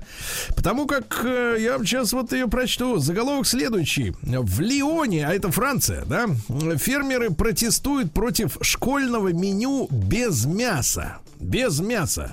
Значит, не только, кстати, фермеры, то, но и недовольные родители учеников через суд собираются оспорить решение мэрии Лиона о переходе школьников на единое меню без мяса во всех школах города. Родители требуют то, что было обещано в начале учебного года, а именно мясо в отдельные варианты меню. Хочешь мясо? Хочешь спаржу, правильно? Ну, вот они требуют возвращения к этой норме. Э, Вот, э, но городская администрация под управлением коалиции из представителей партии Европа экология зеленые, то есть вот эти вот, да, ребята, и, и ряда левых движений, а леваки это у нас перманентная революция, да, по всему миру. Э, Значит, при этом меню, смотрите, не является вегетарианским, оно содержит яйца, рыбу, кстати, некоторые необразованные считают, что яйца это убийство куриц. А им надо напомнить, э, что курица носет яйца все равно. Несет, понимаете, да? Это если Ей петух на нее вскочил, тогда яйцо плодотворенное. А так оно, это никакое не убийство курицы. Это, соответственно, оно все равно оттуда вылезет, хочешь не хочешь. Такой уж у нее, как говорится, организм у куры. Так вот, э, ну и та- так далее и тому подобное. Слушайте, ребят, давайте мы, значит, короткий опрос будет у нас, ну как, для изучения аудитории, правильно? Давайте изучим следующим образом. Э, При помощи Телеграма. Эта система пока работает нормально, потому что остальные нас разочаровывают откровенно, технически, да? Остальные не При сразу помощи- доходят, да. Да, при помощи Телеграма отправляйте, пожалуйста, единичку. Это бесплатно, ребята. На наш э, Телеграм-портал плюс семь девять шесть семь сто три пять пять три три. Вот, если вы у нас веган. Ну, то есть, вот как бы, вот, э, так сказать, Вы э, да. по листьям в основном. Так вышло, да. Двойка нет. То есть нет, нет, да и съешьте, так сказать, э, так сказать, Ну, что-нибудь. что-нибудь, грамм 300 или пельмешек хотя бы отварите с верой в то, что там есть мясо, да. А, вот, давайте, единичка, вы веган, двойка нет, э, так сказать, питаетесь, э, надо сказать, без ограничений при выборе продуктов. Ну и давайте, поскольку в Лионе вот так вот родители стонут, да, давайте мы сегодня тему следующую возьмем. Как правильно выбрать Так, и приготовить вкусное мясо? Мясо именно. Нормальная тема? Мне кажется, Ай-яй-яй. это супер тема. Слушайте, я Как давайте, пока вы звоните, может быть, 728-7175, ваш рецепт, как правильно выбрать и приготовить вкусное мясо, да? Потому что, мне кажется, на невкусное жалко тратить и силы, и деньги, и коровку. Это точно. Вот. Не надо ее, значит, э, так сказать, даже и приобретать. Так вот, я вам скажу следующее. Тут, может быть, в канун то ли 23-го, то ли еще что-то. Слушайте, тут э, удивительную какую-то вещь я встретил в местном нашем подмосковном магазине. Так. Продавали три замечательных стейка. Три. Ну, представляете, да, по грамм по 150 каждый. Знаете, за сколько? За сколько? 300 рублей. Слушайте, это бросовые Это цены. вообще ни о чем. Бросовые. За 300 рублей. Слушайте, но я вам скажу честно, для приготовления вкуснейшего мяса, а, а у меня газовая плита, значит, тут надо все выверять, ребята, очень, так сказать, индивидуально. У кого-то газ идет быстро, у кого-то медленно, у кого-то электроплита, да, и так далее. У Это кого-то значит, крепкий газ, у кого-то не у очень. кого-то да, а у кого-то свой. Так вот, э, значит, надо обязательно, обязательно иметь чугунную сковородку. Наши украинские друзья делают э, то ли в Кривом Роге, то ли еще где-то есть у них там чугунный этот завод, советский еще, да? Они делают чугунные сковородки с ребрами специально для стейка. И, значит, эту сковородку надо обязательно, во-первых, приготовить к будущему, к будущей жарке, а Прокалить? именно надо прокалить с маслом растительным. То есть надо очень хорошо сма- смазать э, всю ее маслом, чтобы, понимаешь, дело в том, что в чугуне там пористый состав. И надо, чтобы в поры именно зашло масло, да, и пропитало весь чугун маслом. Это такой чат страшный будет стоять, но это надо сделать один раз. А потом вы берете кусочек вот этого стейка, да, За 300. М, э, Да, смазываете каплей буквально оливкового масла с двух сторон. э, Именно так стейк, сказать, да-да-да. на стейк, да. Раскаляете, ну, не до красна, чугун до красна на, на газу не разогреется, но как следует крепко разогреваете. А дальше, друзья мои, ну, кто какое время Ну, рекомендует? зависит от толщины, скажем так. э, Да-да-да, у меня получается, да-да-да. что где-то, э, ну, наверное, по 4 минуты на сторону, но я через 2 минуты переворачиваю. Две на одной, две на другой и еще раз так же туда-сюда, да? Ну вот, и после этого дать чуть-чуть передохнуть на решеточке, посолить. Поперчить. И обязательно, друзья мои, соус, в котором есть чипотль. Это такой специальный копченый соус, этот э, перец, злой. Ой, ребята. И, и потом, и знаете, не, не сочтите извращением, но к этому делу еще и замечательной нашей кислой капусточки. Кислой капусты О, и вот этот представ- э, наш знаменитый прозрачный чай, да? Холодный. Да, да, это, это просто Очень великолепно. хорошо. Просто Очень великолепно. хорошо. Друзья мои, итак, ваши рецепты. Давайте, как хорошо, как сделать так, чтобы было вкусно, так сказать, приготовлено мясо. Давайте Валеру из Югорска. Послушай, Валерочка, доброе утро. Да. Доброе утро. Валер, ну, пожалуйста, слово кулинарам. А я вот специально себе для мяса купил электрогриль. Так. И теперь я иногда могу себя побаловать э, практически шашлыком, но в домашних условиях. Особенно сейчас у нас снежная холодная зима стоит. То есть не надо Надолго на балкон выходить, да, откуда тебя э, стащат э, Делать участковый. приятное соседям, да. Главное, чтобы вытяжку только включать посильнее. Да. Вот. А так вообще прям вот я специально взял и стейки купил не по 300 рублей, по 300 рублей не было. Были они чуть дороже. Вот попробовал сделать на гриле, только а, я бы рекомендовал еще с соусом табаско. Табаско. А, Злой он, «Прощай, брат, злой. настроение на следующий, ну на следующий день прощай хорошее настроение называется. А ты вспомнил э, Табаско дважды, За все нужно отвечать. Хорошо, хорошо, Валяр. Давайте Вячеслав. Вот человек, который может себе позволить, мне кажется, любой стейк. За пять тысяч точно. Да, да, да. Слав, доброе утро. Да. Доброе утро. Слав, вопрос первый теоретически. У тебя дети пытались э, веганством заняться? У меня старшая дочь, причем до этого она сейчас лет 10 была просто веганом, а тут она нас огорошила тем, что она считает, что рыбу тоже нужно изъять. Вот и Так. когда я приготовил э, э, кальмаров, она их тоже есть отказалась. Ну, причем они же только в гости, да, приезжают на выходные. Так-то, если неделя они живут своей жизнью. Вот. э, И она мне говорит, я говорю, что она гребешки тоже решила с кальмарами нести. Я говорю, слушай, ну а гребешки-то в чем виноваты? Слушай, что ты вообще, подруга, делаешь? Ну, вот там факт, что нет, как бы она перешла к следующей стадии веганства, то есть полный бред вообще с головой. Погодите, Ну, она делать? отказалась от термической обработки овощей. Пока ой, нет, пока вроде нет. Пока вроде Это следующий парень. шаг, брат. Да? Сыро- Какой? сыроеды, а потом уже пронаеды от солнца А запитываться. потом начнут. там еще землю некоторые Да, едят. да, да. Слав, ну так вот, смотри, как выбрать хорошо мясо, чтобы действительно, вот знаешь, вот было... И э, Не, ну это если вы, по- Сергей, все, вы все правильно сказали и по поводу сковородки, и по поводу потом э, вот предыдущий звонящий, он заметил, что а, он чуть дороже купил, но основа вкусного мяса это до- э, купленное мясо за очень дорого. Как то не крути, ты можешь рассказывать про свои кулинарные потрясающие способности и таланты, но если ты купил дешевое, убогое мясо, говядину, да, четырехлетнюю, четырехлетней выдержки в подвале, ничего у тебя не получится.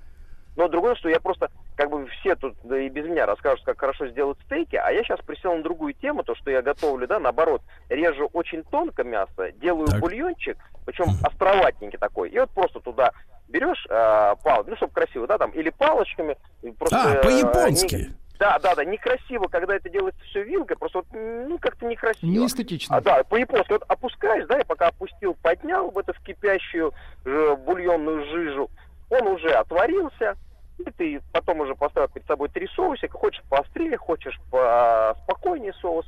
И То есть, Слава, ты купил себе какую-то настольную горелку, да, я так понимаю, в котором кипит это бульон, Да, правильно? да, да, да, ну, обыкновенная спиртовая фигня. Надо То есть у тебя, а бульон на чем у тебя сварен? Вот, ну это ты сам думаешь, когда ты э, из мяса просто у жены отнимаешь там суп и доделываешь его. А я, конечно, все-таки сторонник белого мяса. Я там на самом деле, наверное, сейчас и не вспомню, когда последний раз ел или телятину, или свинину. Я, конечно, Слушай, ну то есть ты, ты очень белое хорошим ножом тоненько нарезаешь, вот Ну, тоненький а такой, именно- да? ну, не, не, не особенно ты тоненько. Такой, ну, естественно, тонкий, конечно, это достаточно а, листочки, но не так, что прям они прозрачные, и ты через них видишь соседа. То есть ты опускаешь э, в кипящий бульон, он там быстро сваривается, меняет цвет, правильно? Вот а потом вот, ты... не, не, ты прям опускаешь, поднимаешь и в рот. Опускаешь, красиво. поднимаешь и в рот. Да, да, да, вот именно. это- И это мне кажется, вот этому при, при, при возможностях Вячеслава конца и края нет вот этого А, операции. Юра, Ю- Юра Кислый, Вячеслав у вас спрашивает, чем пра- правильно запивать гребешки? Вячеслав. Красное вино. Ну, сейчас просто погода. Сейчас красное вино, а так, конечно, белым вином. Вот, И, а потом, Слав, Слав, гребешок, на каждый гребешок, ребят, советую просто категорически, на каждый гребешок капельку наршараба. Вот это гранатовый. Кого? Капельку наршараба. На Так. каждый гребешок раз капельку, раз Мне капельку. кажется, мне кажется, Вячеслав сотрудничает с контрабандистами. Слав, ну и нет, а вот еще очень отлично э, в ореховый соус, да, его потом да, мяско, в ореховый, а? Неплохо. В ореховый. Хорошо, Слав, спасибо. Так, ну видишь, перешел на макание. Перешел на макание, да. Ну, это Молодец. японская, японская тема. Там, кстати, у японцев еще в этом бульоне не, не только острое варится, но еще и овощи. И то есть можно еще оттуда еще овощей, Да не, так сказать, ну, в звучит это клево, да, да, да. Убедить, но нужна горелка, а детям огонь не игрушка. Приспособа, да-да-да. Да, давайте Руслана. Руслан, к сожалению, не дождался. Видимо, побежал макать э, в бульон. Не да, выдержал. ребята. Итак, э, отправляйте, пожалуйста, единичку на номер плюс семь девять шесть семь сто три пять пять три три через Телеграм. А Если вы веган, мы вас уважаем, ребята, никаких вопросов. Просто хотим статистику собрать. Двойка нет, нет, нет, да и съедите мяско. Давайте Алексея послушаем. Леш, доброе утро. Здравствуйте. Алексей, пожалуйста, как Я- правильно выбрать и, главное, вкусно приготовить вот для вас? Я сейчас уделаю Вячеслава. Ну-ка, Давай. давай. Смотрите, берешь ружье, едешь в лес, стреляешь лося или глухаря, давай. Так. потом разделываешь э, лося, режешь кусками примерно с кулак, а глухаря можно целиком.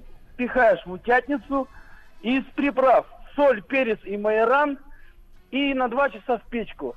После первого часа каждые полчаса собственным соком поливать это мясо, чтобы оно не подсохло. Вот это жизнь. Вот это жизнь, Леха, Ну, ну, и ты молодец. Дай-ка я тебя обниму. Да-да-да, Да, ружье вот нужно. это жизнь. Ребята, итак, ваши, ваши рецепты, во-первых, как правильно выбрать, потому что действительно там 44-летняя говядина это не очень. А Вот, и главное очень приготовить, свежая. чтобы вкусно было, ребята. Сергей Стилавин его друзья. На маяке. Друзья мои, так в Лионе родители и фермеры протестуют. Там волюнтаристским решением местного мэра из э, меню всех школьных столовых изъято мясо. Хотя обещали, что оно будет э, для тех, кто хочет, да, потому что все-таки хорошее дело, любое хорошее дело, мне кажется, должно быть добровольным и сознательным. Вот э, нам сейчас впаривают слово осознанный, а я вспомню советское слово сознательный выбор. Помните, было такое, да? Ну вот. Ну, а пока у нас мэра из Леона, так сказать, э, здесь нету и духа его, правильно? Вот, мы говорим свободно о том, как приготовить вкусное мясо. Давайте Вадима послушаем. Вадим, доброе утро. Доброе утро, мужчины. Про, пожалуйста, брат, как надо делать?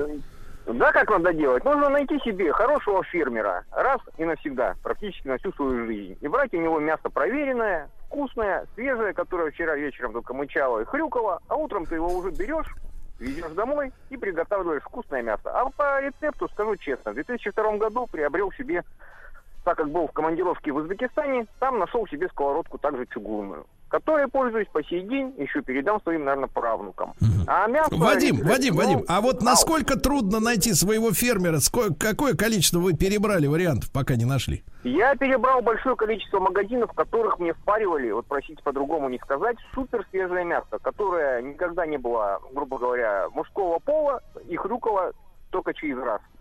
После чего было принято решение съездить на фермерский рынок, а, пересмотрел много я фермеров разных, а, нашел парня примерно своего возраста, в тот период времени, который крупное хозяйство держал, попробовал его мясо, и с тех пор, вот уже на протяжении 15 лет, э, созваниваемся с ним, то есть будет он на рынке, не будет на рынке. Ну, надо уточнить, то мясо не парня, а того, которое он выращивает, да.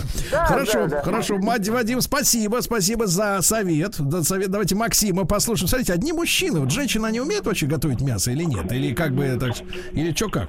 А, Максим, доброе утро. А, Сергей Валерьевич, Владуля, доброе Да. утро, привет из Омска. Про- вот так, Валерьевич, прошу, как в Омске с мясом, Максим? С мясом у нас э, очень хорошо, но я со своей стороны охотника могу рассказать вам на выбор, что рассказать. Э, грудка из глухаря с брусникой или манты из косули или копченый бобер. Про что вам рассказать? Вот бобра давай, копченого, только без хвоста, брат. Нет, как раз хвост там самое вкусное. Так, бобра расскажи. Итак, бьем Бобра. бобра. Так, Бьем, да. Из ружья. Гуманно. Гуманно бьем. а, капкан, значит. Разделываем. Разделываем, замачиваем мясо. Так. Бобра нужно вымачивать дня два-три, желательно. В чем? Потом, а ну воду просто меняем, вот вода хорошая. В А самогонке. потом, Сергей Валерьевич, не, Так. не, э, Так, а потом, а потом, как говорится, я в своем домашнем э, односолодовом компоте вымачиваю сутки. Вот. Да, да, да, да, придает, придает пикантность. Ну Так. и потом отправляем на копчение. Коптится у нас неделю частями. Это, наверное, И супер потом, вкусно. И потом, Сергей Валерьевич, мы тоненьким ножиком срезаем пластик. Так. ложим на серенький хлебушек, Так. лучок, лучок. И вот вы надкусываете, и у вас растекается по рту очень приятный, ароматный вкус настоящего мяса. Вот, Максим, вот она, омская земля-то, смотри, бобром богатая, смотрю. Да, хорошо. боб- бобруйским. Хорошо, бобрятина поперла. Да. Давайте Сережу послушаем. Сереж, доброе утро. Да. Привет, друзья. Сереж, вот самое вкусное мясо, которое ты умеешь делать, расскажи нам. Я расскажу про шашлык. Вот Так. когда общаешься с людьми, говорят, я мариную там на киви, на малине, на желчи дракона, там, я не знаю. Думаешь, ну елки-палки, правда, вот бери нормальное мясо, берем вырезку говяжью. Да, она Так. подороже, но результат стоит того. Соевый соус, лук, перец. А, через час-полтора можно жарить. Получится, ну, просто бомба всегда. На мой шашлык там друзья бегут со всех концов города, когда я свистну, что вот, завтра делаем, все. Каждый спрашивает рецепт, ну, вот, как бы, я не знаю, рекомендую всем, это бомба. Это бомба, понимаю, Сереня. Давайте Павла послушаем. Давайте. Смотрите, одни мужчины вот действительно у плиты стоят и у мангала. Что за дела? Паша, доброе утро. Доброе утро, привет из Хельсинки. В общем, расскажу по поводу веганства пару слов. У нас тут тоже в школе попытались продвинуть э, детям э, типа без мяса, но сразу же в винильную полицию было сделано заявление, и потому что дети должны получать, естественно, полноценное питание для своего развития. Вот. Так, А отправим мясу вашу рекомендацию в Лион, так, так. вот, По, по мясу скажу, что надо, если мясо брать, чтобы оно было мягкое, которое мало работает. Вот вырез, как было сказано один раз, и второе мясо, которое, ну, то есть не, не совершает движений, то есть мягкое. Вот, потому что ноги не подходят. В основном это грудина и вот межреберные мышцы. Вот они готовятся очень хорошо. В любом случае, когда это свиные, то сначала их немножечко нагрели, чтобы они поджарились для вкуса, а потом где-то, может быть, на часик потушить такой тоже вот Ага. Потом пальцы. После гриля потушить, да. Павел, спасибо огромное, дорогой. Давайте Рому послушаем. Ты смотри, кулинары пошли. Да. Есть в стране люди, которые знают, что делать с мясом. Есть Рома, доброе утро. от женщин. Доб- доброе утро, Сергей Валерьевич. Да. Собственно, я, я хотел уточнить ваш рецепт по э, жарке стейка. Так. Некоторые моменты очень важны. Сам, одно из самых важных это чтобы мясо было теплое перед жаркой. Да. Ну, то есть не из морозилки только Не размороженное, холодильника, естественно. а, а комнатной температуры. Проблема в том, что если оно будет холодное внутри сильно, то вы его снаружи перегреете, так сказать, а внутри не догреете. Спасибо, И- спасибо, Ну, Рома, хорошо. спасибо. Тут еще девушка наконец-то дозвонилась. Ну, Э, Юленька, да, спасибо, Рома. Юль, доброе утро. Доброе утро. Еду на работу, слушаю эфир, так вкусно все. Да. Хотела пояснить по поводу, почему девушки не звонят. Потому что настоящее мясо действительно готовят только мужчины. И вот мой муж, он говорит, э, готовит прекрасные стейки, шашлык, а вот у меня лучшее мясное блюдо это котлетки. Вот, могу про них рассказать. Нет, про котлетки мы сейчас рассказывать Юле не будем, потому что у нас и так уже передоз э, этой самой, как вот, слюной. Да, Да, спасибо, сока. Юля. Ну, давай, Владик, еще женское и цифры. Э, Женское мнение. Мария пишет, что после поедания мяса чувствую невероятную сонливость. Так. Вот. А в Ага, поэтому, поэтому я ем рыбку, чтобы встать из-за Совершенно стола точно. голодной. Я эту басню А слушаю постоянно. Результаты голосования следующие. Веганов в нашей аудитории всего 8%. 8%? Ай-яй-яй-яй-яй, просочились.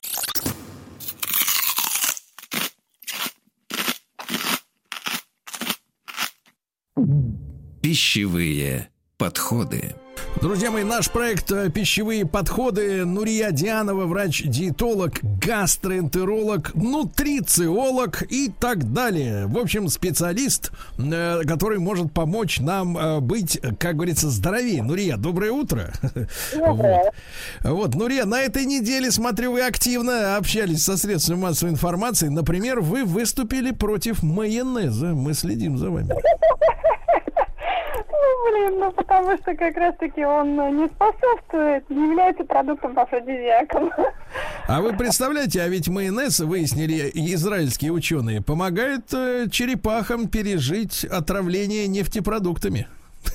Боже мой, они же не едят его в природе-то. Это у нас не едят, а у израильцев э, едят. А, Вот. да. Да, и здоровеют. Да, друзья мои, ну что, я так понимаю, что... На днях у меня была пациентка, а, которая а, имеет двойное гражданство и живет и там, и здесь, что называется. И она не очень лестно отзывалась, 10 лет живет там, а, о а, медицине Израиля. Она сказала, что пока я дождусь своей очереди, наверное, у меня а, язва миллион раз а, откроется и зарубцуется. Вы представляете? То есть я удивилась э, э, такому факту. Думаю, что а, и сроки, которые она указывала, они были дольше, чем ожидания гастроскопии по ОМС. Вот так. Это Израиль. Так что я не всему верю теперь. Понимаю, Нурия, хорошо, хорошо, сработал, так сказать, агитация, нормально. Значит, Нурия, сегодня мы, вот как бы у нас такое э, меж, э, межвременье, мы, значит, позавчера, позавчера отметили э, День защитника Отечества, как следует, да, Владик? Ну, Да, точно. Да, а совсем скоро у нас уже 8 марта, как говорится, будем женщин поздравлять тем же Макаром, да? как следует. Вот, да. И вот э, надо подготовиться к этому делу. И сегодня Нурия предложила обсудить продукты афроза... афро... э, Чуть, э, чуть не сказал афрозодиаки. Афродизиаки. Вот, правда ли, Нурия, во-первых, правда ли они действительно существуют? Вот я, вы знаете, э, тут пристрастился, не могу не сказать, что пристрастился к тыквенным семечкам. Ух ты, вы молодец. Сказать почему? Сейчас, минуточку, конечно, скажете. Вот, но, э, вы знаете, а, ничего сверхъестественного не обнаружил. Ага. А, вы знаете, как у нас буквально на днях, а, 23-го было в ординаторской обсуждение с... а, Так получилось, что я была одна из женщин, осталась на тот момент, поздно закончила прием, и уже были мужчины. У нас уже был стол, мы поздравляли коллег-врачей. И мы постепенно, естественно, перешли к теме, а, которая предстоит сегодня, афродизиаки. И на что урологи сразу а, даже э, рта мне не дали открыть, сказали, ну, если только а, куда-нибудь что-нибудь, а, ну, при- при- пришить, приложить и так далее. Может быть, это и повлияет. Смотрите. э, Пришить. Пришить, да. Мгм. Сложить, привязать, э, вот фигурально выражаясь. Смотрите, а, история, с одной стороны, мы с вами начали эфир а, почти год назад, в июне, с, помните, ЗОЖ в рамках истории э, и истории человечества. И я тогда упоминала неоднократно свою э, интересную книжку, которую хочу иметь, это «Канон врачебной науки» про Авиценну. Знаете, он тогда еще много чего говорил, что сейчас продолжают утверждать а, о свойствах пищи. На самом деле, а, если говорить о том, чтобы мы вот что-то съели, а, выпили и прямо у нас что-то случилось, я согласна с вами, не приходится. Есть немножко другая история. Есть ореол, который буквально окутан а, определенными продуктами а, в силу а, их особенных вкусовых ароматических свойств. А, то есть они могут обладать запахом, например, как ваниль, да, а, считается, что там, не знаю, каенский перец острый действительно улучшает кровообращение. А, ну, я не знаю, сколько его надо съесть, чтобы действительно что-то там прям вот сильно м, а, произошло. Понимаете, на самом деле в большинстве своем а, а, либидо, влечение, желание, это психо такой а, социально-физиологический процесс. То есть здесь ряд факторов, которые в большей степени окажут влияние на все это, и небольшие отличия у женщин и мужчин в принципе существуют. Хотя еда, не, ну, не устану об этом повторять, крайне важна а, для того, чтобы то самое влечение было стабильным и вообще хорошим. Ну, грубо говоря, чтобы вы понимали, если есть а, фастфуд, то мы лишаем себя цинка, витаминов группы В, витамина С, да, потому что нет его там этих всех компонентов, и, же, и лишаем, как-то ни странно, качественного белка, содержащего эллергенин. Вот здесь я сразу же озвучила основные какие-то такие моменты, которые влияют а, в большей степени у мужчин и также влияют на женское. м, Нурия, позвольте перевести на русский. Да. То есть, если мужчину, как говорится, не тянет, виновата женщина. А, косвенно. Шутка. Ну, смотрите, а, очень а, фактор такой. а, для нас больше, больше значения для женщин и для мужчин имеет ряд факторов. А если нету в контакта между парой, вообще контакта в принципе, то когда есть со стороны женщины уважение к мужчине, а со стороны мужчины к женщине забота, та, которую она хочет, потому что забота тоже бывает разной. И вот это на самом деле все оказывает большее влияние на то, а, а, есть ли стабильные а, какие-то отношения между парой. Давайте, Да. давайте, Нурия, подчеркнем, подчеркнем еще раз. Значит, для мужчины очень важно уважение женщины к нему, да? А э, что вы подразумеваете под разнообразием видов заботы? Ага, стало это интересно. Смотрите, Ну, вот давайте разберемся, а потом уже со шпинатом. да. А, У нас есть а, три основных ресурса: финансы, эмоции и время. Так. И у каждой а, женщины, у каждого мужчины а, а, дефицит в каком-то из этих ресурсов э, есть. Например, есть женщины... Ну, то есть женщина может э, предъявить претензии любому, правильно? А, любую из этих а, историй. Например, есть женщина, которой важно просто внимание, чтобы на нее тратили время. Ну вот прям утрирую, есть, а, да, и, и для нее это важнее будет, чем просто подарки.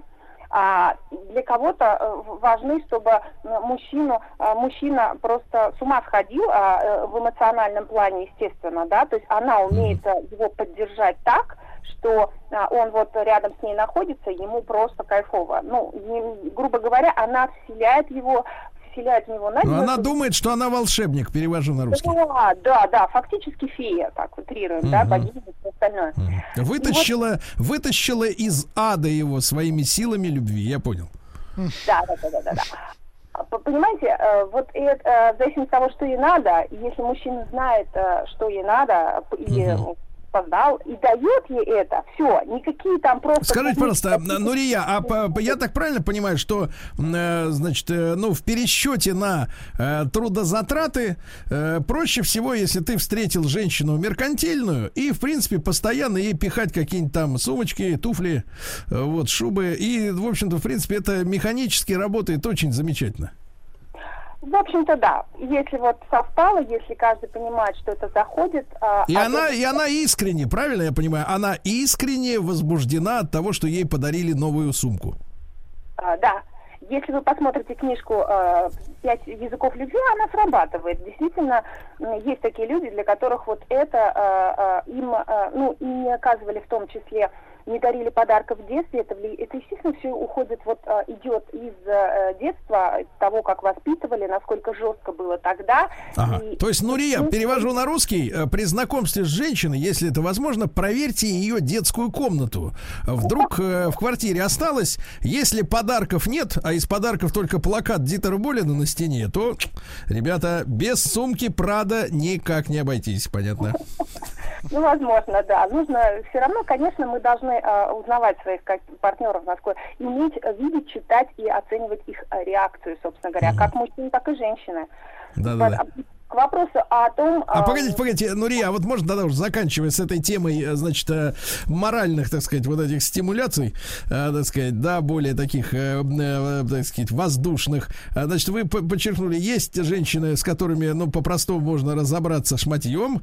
Есть те, которые хотят быть феями, волшебницами, и у них в башке, в голове фантазия о том, что они, значит, вот этого мужчину, ну, значит, из, из нич- ничтожества превращают в генерала. Вот. А третий вариант есть что-нибудь такое нормальное-то? а, ну, э, это э, время, да, то есть это... А, время, время. А как это вот э, на практике выглядит, когда время? Время это когда, а, ну, на банальном уровне а, тебе уделяют достаточно времени. То есть а, женщине просто нужно, чтобы а, с ней что-то сделали, посмотрели вместе фильм. Я сейчас утрирую, да, говорю. Ну да, да, да, да. а, просто встречались дома, провожали. А, это все внимание, э, которое равно а, время. То есть, чтобы мужчина тратил на нее свое Понимаю. Владик, э, резюме. Так. Э, с женщинами проблема.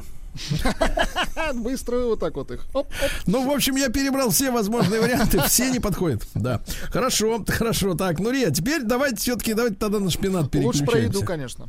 Да. А, кстати, вот сразу, Нурия, а, э, разные, соответственно, так называемые афродизиаки, они влияют на мужчин отдельная группа афродизиаков, на женщин отдельно. Давайте вот э, с бабоник начнем, вот, э, пожалуйста. Смотрите, э, что действительно настроит женщину, скажем так, на нужный лад, а, это минимальная доза алкоголя. Я не пропагандирую вообще сейчас. У каждого свой минимум, Ни в коем случае. Механизм действия. А мужчине в этот момент, наоборот, нежелательно вообще принимать.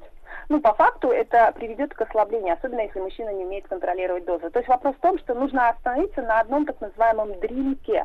Ну, один дринк это одна стопка. Один дринк. Нет, один дрим.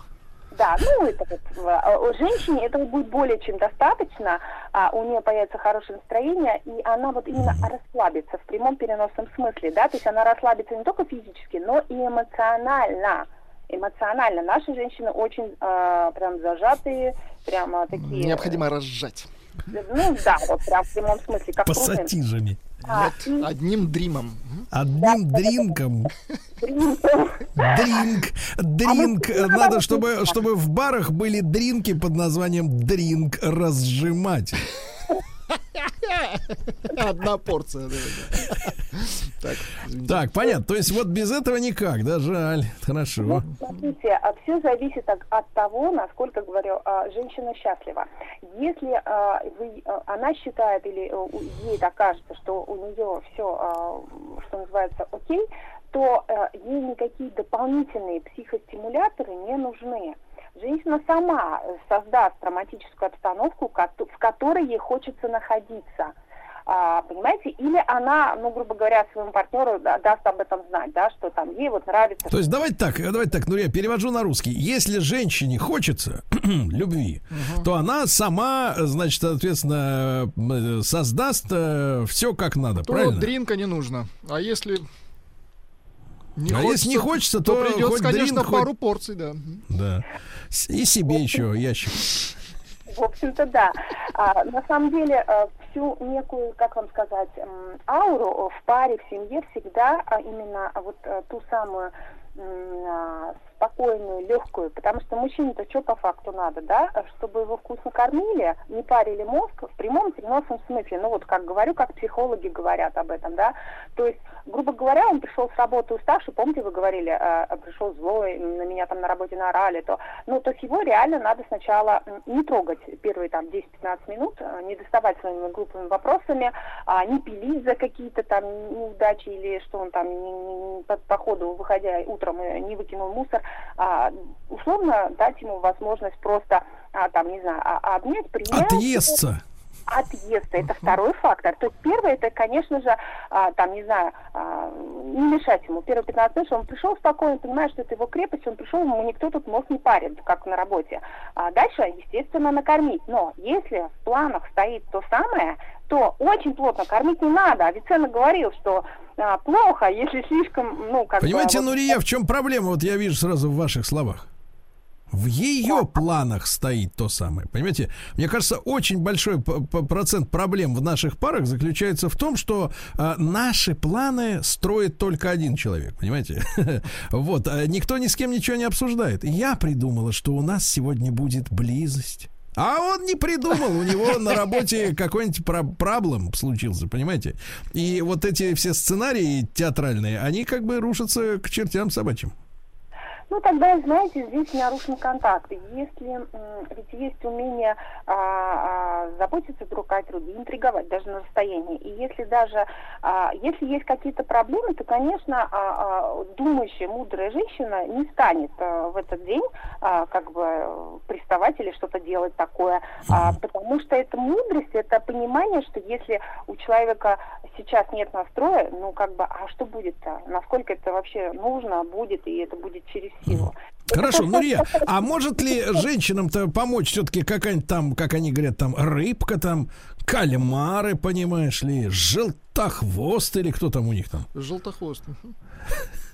Смотрите, это базовые хорошие продукты, богатые качественным белком, цинком, селеном, магнием, йодом. Это вот те микроэлементы, которые нужны мужчине. Но а, здесь самое главное, знаете что? Поймать, а, знать, что нужно твоему мужчине. У меня очень много а, пациентов, мужчин, которые не едят рыбу. И ты хоть тут а, а, об лепешку там расшибись, а, у них это не зайдет. А, я вот здесь вопрос в том, что, понимаете, играет атмосфера и чуткое понимание, а, что нужно твоему человеку вообще в та- в той второй половине на той стороне. А, а, если а, он больше любит какие-то другие блюда, а, то просто обрамить их в э, правильное такое русло. Я так утрирую сейчас, да? Нурия, а вот смотрите, я смотрю, я вижу, Нурия, вы девушка с правильным, хорошим воспитанием, да? Но сейчас вам женщины, которые избалованные всеми этими новыми течениями, они скажут, а что это я должна вокруг него порхать тут? Упахиваться тут? Он чё, блин, царь тут что ли пришел? Я должна его там и накорми, но не перекорми. Рыбу, блин, он есть не хочет, понимаешь, воротит свой носяру. Значит, э, секс ему, понимаешь ли, его надо настроить там на что-то. Я что, ему в рабыне, что ли, записалась? Вы что тут говорите мне? Вы. На радио, да. А, Сергей, ну тогда те, кто так мыслят, они будут либо одни, либо в непостоянных отношениях. И дойдя за там 40 э, плюс, э, потом в итоге останутся у разбитого корыта. Собьются со счета, дойдя до 40 плюс. Ага, Вы знаете, просто на самом деле все в моем, ну, мне так кажется, сколько я общаюсь с психологами и сексологами, и, э, и вопрос ведь в том, что все равно м, некое, ну как вам сказать, определенное а, служение а, мужчине, оно должно присутствовать. Все-таки, если вы хотите а, мужчину и быть за ним, то есть за мужем, а не впереди и греметь а, железом, да, вот утрирую сейчас, это одна история. То есть, если вы а, проактивная такая, то мужчина, скорее всего, будет всегда слабее вас. И вы всегда будете недовольны его поведением, потому что вы не даете ему возможность проявить инициативу. А если она считает, что она не должна порхать, а, повторюсь, то она, скорее всего, останется одинокой, либо просто в конце жизни сделает для себя ребенка и все равно будет одинока. А, Да, есть выход из положения. Много сейчас породистых котов развелось э, вот, в этих в зоомагазинах. Вот, для, С ними для проще счастливой... сговориться. Да, да, да. Значит, Нурия, ну, а вот смотрите, да, про белок поговорили, а вот э, э, действительно вот э, на женщину ни- ничто не может подействовать, вот кроме алкоголя, э, который, против которого мы всецело выступаем. Самое главное, а, когда вы а, окажете внимание тем, что для нее ценно. Ну, например, е- я вот обожаю э, горький шоколад. Прям вот горький, ну, прям 99. И, и те, кто у меня постоянно наблюдается э, уже давно, да, за мою Они несут вам шоколадку в качестве взятки. Да, они знают, что я алкоголь 99. употребляю, и у меня практически нет в качестве каких-то подарков, комплиментов а, алкоголя, да, это на, раньше дарили, когда я была гепатологом, а сейчас а, люди знающие дарят именно то, что и мне безумно приятно, да, это будет вот именно то, что я люблю, понимаете? Когда мужчина подарит именно те цветы, которые женщина любит, ей не нужно что-то супер вот такое, понимаете? Нужно просто знать свою, свою А, например, вот сработает, ну, я такой вот финт.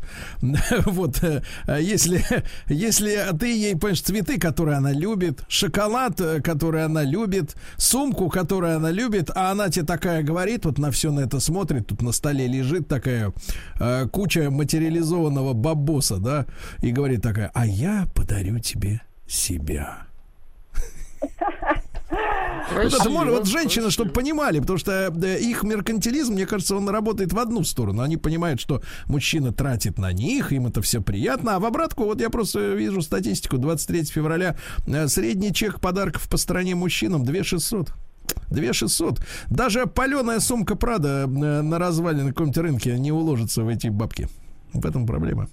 Здесь, знаете, как, как говорят э, мои коллеги-психологи, а здесь задача а не в самом подарке и в его стоимости, а в том, какое значение он может оказать на твою, на твоего мужчину.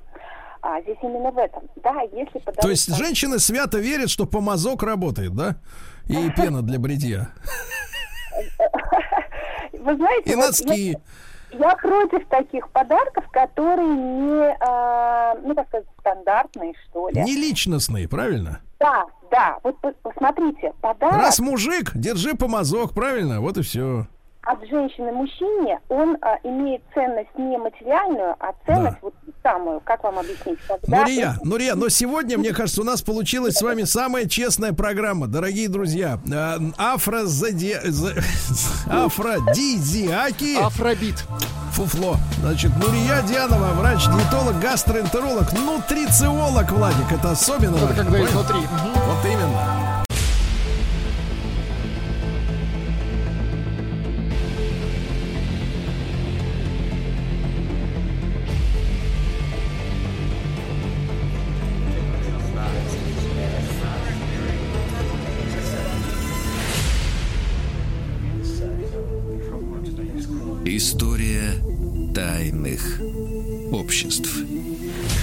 Мои, сегодня в цикле «История тайных обществ», впрочем, как и всегда, Дмитрий Алексеевич Гутнов, профессор Московского государственного университета, профессор, доктор исторических наук. Дмитрий Алексеевич, доброе утро. Доброе утро, Сергей. Да, да, да. И сегодня, сегодня у нас э, Дмитрий Алексеевич-то до- добрался до храмовников, я так понимаю.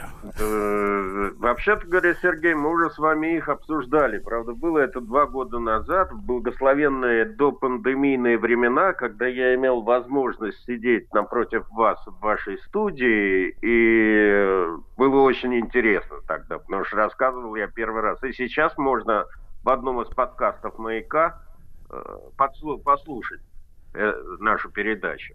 Но сегодня мы, да, снова возвратимся к храмовникам, потому что хотя храмовники и тамплиеры и не является в полном смысле тайной организацией, но вокруг ее существования ходит огромное количество легенд, и несмотря на многочисленные разоблачения, э, все равно, значит, э, эти возне- легенды возникают вновь, и, и им приписывают какие-то Дмитрий мистические Алексеевич, ритуалы Дмитрий и тайные не знания, просто, да. не просто возникают какие-то легенды, а записываются целые подкасты. Я вот несколько лет назад, много лет назад, да, когда слово подкаст было еще не, не так популярно, а, слушал, э, значит, книжку одну аудио, э, где рассказывали, что тамплиеры заводили себе террафинов, то есть брали рыжего человека, отрезали ему голову, засаливали, а потом она в бочке находясь вещала и рассказывала им отдельно голова, куда им идти, что делать, чтобы круче все было.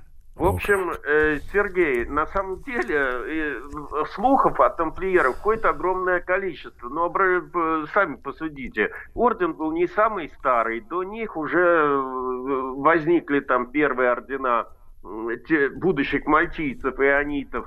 Значит, э, в Палестине появились там 9 бедных рыцарей в 1118 году. Но почему-то через 50 лет этот орден стал чуть ли не самым богатым, не только среди орденов, но и вообще э, чуть ли не самой богатой организацией в Европе. Как тут без потусторонних сил, понимаете? И что им только не приписывали. И то, что они э, обладают э, каким-то мистическим вот этим знанием, гнозисом, которое они там получили в, на скале, в, у них резиденция была в храме, в Иерусалиме. Значит, э, э, то ли, э, значит, они обладают святым Граалем. Кроме того, эм, ходили слухи, что у них есть свои мистические обряды, вот один из которых вы рассказали. Другой, например, такой же слух о том, что они поклоняются какому-то башку под именем Бафомет с рожками, чуть ли не дьяволу. Э, Ну, например, ходили слухи о том, что при вступлении в орден рыцари отрекаются от Иисуса Христа, целуют э, э, в губы м, маги, великого магистра, что там, не, что там только не было. И единственное, что я хочу в этой связи сказать, что большинство из этих баек, которые сейчас ходят, эксплуатируются в масс-медиа, они были э, добыты в результате пыток э, иезуитами э, в связи с процессом против иезуитов для оправдания расправы над ними, которые были устроены папой Климентом V и французским королем Филиппом Красивым. Значит, период их пытали там и следствие вели с 1307 года по 1314. И надо сказать, что следствие себя э, как бы не утруждало методами добычи этого компромата. Э, Поэтому говорили они себя там по полной программе. Вот.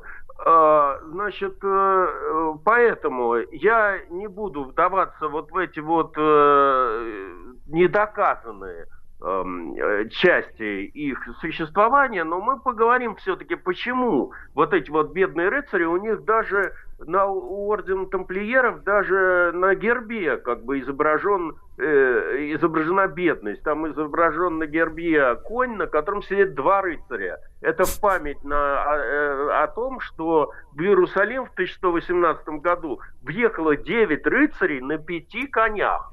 Понимаете, то есть они были настолько бедными, что у них даже не было лошадей под собой. На пяти конях девять. Да. на То есть один, один все-таки ехал на персональной лошади. Да, и это был Гуго де Пейн, э, основатель этого ордена. Значит, э, э, так вот, э, прибыв в Палестину, образовав там орден и добившись даже от Папы Римского утверждения э, этого устава ордена, что было, в общем, как бы эм, э, что было все-таки э, проблемой. Значит, некоторое время Святой Престол не утверждал э, орден, э, устав ордена иезуитов. А, значит, э, крестоносцы оказались э, в недружественном окружении в э, самом Иерусалиме и Палестине, несмотря на то, что вместе с ионитами храмовники были значимой военной силой э, вновь образованного Иерусалимского королевства.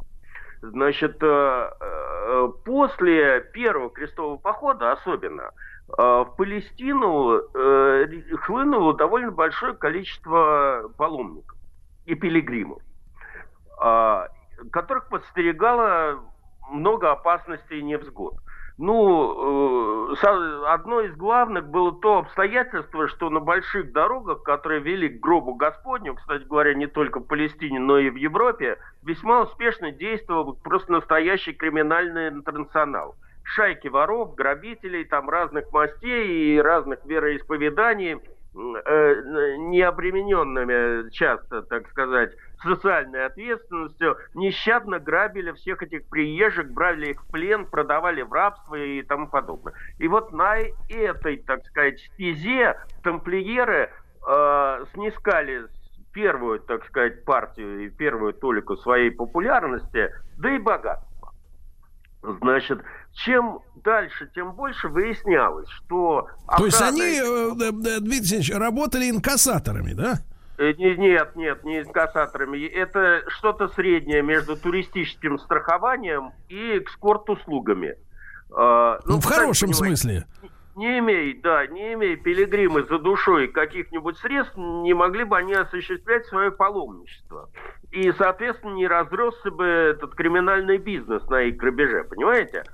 А поскольку за свою безопасность многие путешественники были готовы хорошо заплатить, э, потому что среди паломников были не только нищие, но и довольно состоятельные люди, э, то на этом можно было сделать хороший бизнес. И, в общем, в этом экономический секрет э, тамплиеров. Значит, зачастую, отправляясь в Святую Землю, они связывались с этими тамплиерами, договаривались о встрече и вооруженном сопровождении. Ясное дело, за плату. Я не погрешу э, против истины, сказав, что э, на первых этапах своего существования э, тамплиеры, помимо вот э- этой вот стези, которую они обнаружили, они, конечно же, вносили и значимый военный вклад э, в общее крестовое дело. Ну, в частности, в 1163 году они приняли участие в битве с армией эмира Алеппо Нураддина Замги. Эта битва закончилась победой крестоносцев. В 1177 году состоялась битва при Рамле, в которой тоже принимали участие рыцари ордена и весьма героически. Э, Поэтому вот это вот, э, не, как бы это не совсем гласное и благородное вот это вот э, начинание тамплиеров сопровождения паломников сочеталось с их так сказать, популярностью э, как воителей и как, э, так сказать, героев вот этих всех э, столкновений с мусульманами. Э, по мере роста их известности и военного авторитета и популярности к бизнесу вот этого туристического страхования, сейчас бы мы это назвали, добавились еще услуги, как бы это сказать, доверительного управления в банках, это сейчас называется. Ну, не секрет, что вступавшие в орден рыцари давали там несколько обетов, среди которых был обет бедности. Я не буду распространяться за недостатком времени про другие обеты, э, но надо иметь в виду, что это совершенно не значило, что новые братья во Христе отрекались от своих там замков э, или там э, деревень с крепостными крестьянами и вступали в орден просто гнищими, как церковные крысы. Так, а в чем Это же дело? Они передавали свое имущество в управление ордену. Фактически, по сути дела, передавали в собственность, потому что в случае смерти рыцаря при исполнении, а все-таки это случалось нередко, его имущество наследникам никто не передавал. А, Таким образом, с одной стороны, рыцарь не нарушал обета бедности и формально не имел за душой ни гроша, но с другой стороны, его имущество, попадая в руки братьев казначеев, кое было много, э, работало, приносило доход, и орден тамплиеров богател. Но и это не самое главное. В конце концов, такие же или похожие способы управления имуществом своих членов использовали и госпитальеры, и другие ордена, и вообще в средние века э, и, и в православии, и в католичестве этим грешили многие монастыри. Вспомните наш там э, спор 15 века, нестяжателей и осехлян. Э, настоящим изобретением тамплиеров стало использование своих опорных пунктов, как в Европе, так и в Палестине, которые назывались прецептории, э, в качестве своего рода банковских отделений. То есть механизм выглядел примерно следующим Да. Крестоносец, да, тут... Так. Я Это понимаю. кто тут меня говорит, да. Кто там говорит? Молчать, Ну, профессор молчать. говорит. Да, да. Молчать. Молчать. всем. Медленно. Вот, э, значит, э, э, так вот, выглядело это таким вот образом. Э, Если какой-то условный крестоносец э, или паломник собрался в святые места, он мог оставить в ближайшей прецептории несколько, некую сумму денег или имущества, стоимость которого он желал бы получить по приезде в Палестину. Э, И получал на сей счет расписку, удостоверенную особой печатью. Причем Ну, то есть, Дмитрий Алексеевич, э, Дмитрий Да. Алексеевич, как форсаж на почте России, да? Абсолютно верно, только Но хуже, любопытная, но хуже. любопытная заметка по этому поводу. Понимаете, в качестве росписи они довольно часто использовались отпечатком пальца владельца этого имущества. То есть они задолго до наступления, скажем так, века научной криминалистики знали, что, э, Да, только важно пальца было, важно уникальным. было один отпечаток пальца отличить от другого. Тут искусство, да. История тайных обществ. Друзья мои, так, Дмитрий Алексеевич Гутнов, профессор МГУ, про- э, доктор исторических э, наук. Сегодня мы о храмовниках, о тамплиерах э, говорим. Возможно, только начали этот разговор. Не знаю, уложимся ли в первый один э, выпуск, да? И вот э, пальцы, отпечатки пальцев, которые, которыми скрепляли отправление средств, да? Вот э, тамплиеры ну и, первыми в общем, использовали. В итоге э, тамплиеры, как вы понимаете, делали это не бесплатно, за определенный процент. Этот, э, этот бизнес не просто обогащал рыцарский орден, а делал их э, од- сверхбогатой организацией. В долг у храмовников брали в итоге почти все. И короли этих э, рыцарских королевств, и государей Западной Европы, и даже Ватикан. И этот финансовый механизм делал их э, незаменимой частью вообще крестоносного движения, поддержкой католичества и вообще как бы финансовой структуры Европы. И пока сарацины не выгнали крестоносцев из Палестины, э, их финансовая востребованность, в общем, обеспечивала их высокий авторитет в христианском мире. А растущее богатство подписывало миф об их каких-то сверхсекретных знаниях, подкрепленных там разными мистическими практиками.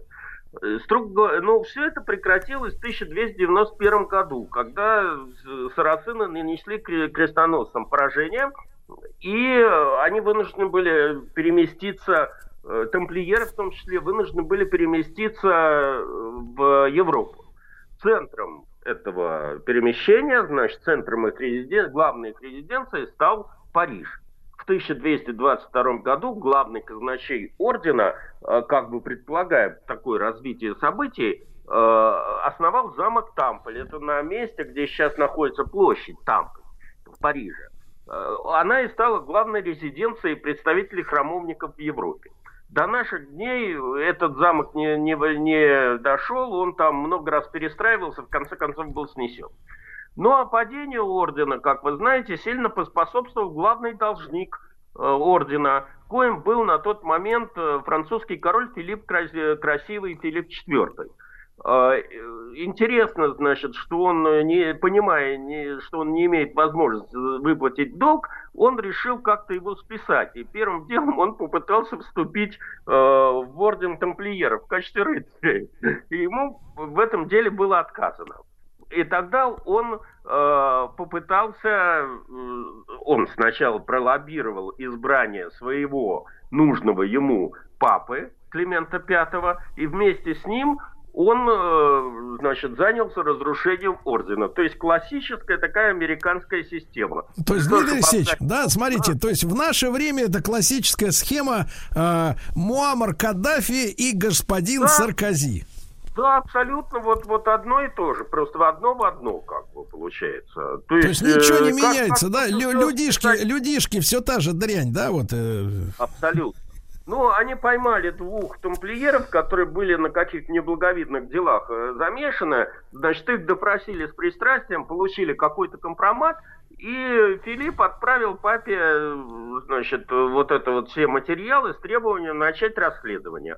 Папа после некоторых колебаний согласился, а орден не рискнул возражать против этого расследования. Ну и э, начались, ну, сначала начались аресты 13 октября 1307 года. Все проживавшие во Франции члены тамплиеров поголовно, кто не, кто не успел сбежать, э, были арестованы чиновниками э, королевскими.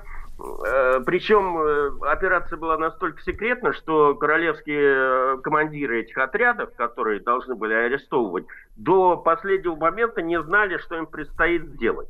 Приказы были запечатаны в двойные конверты.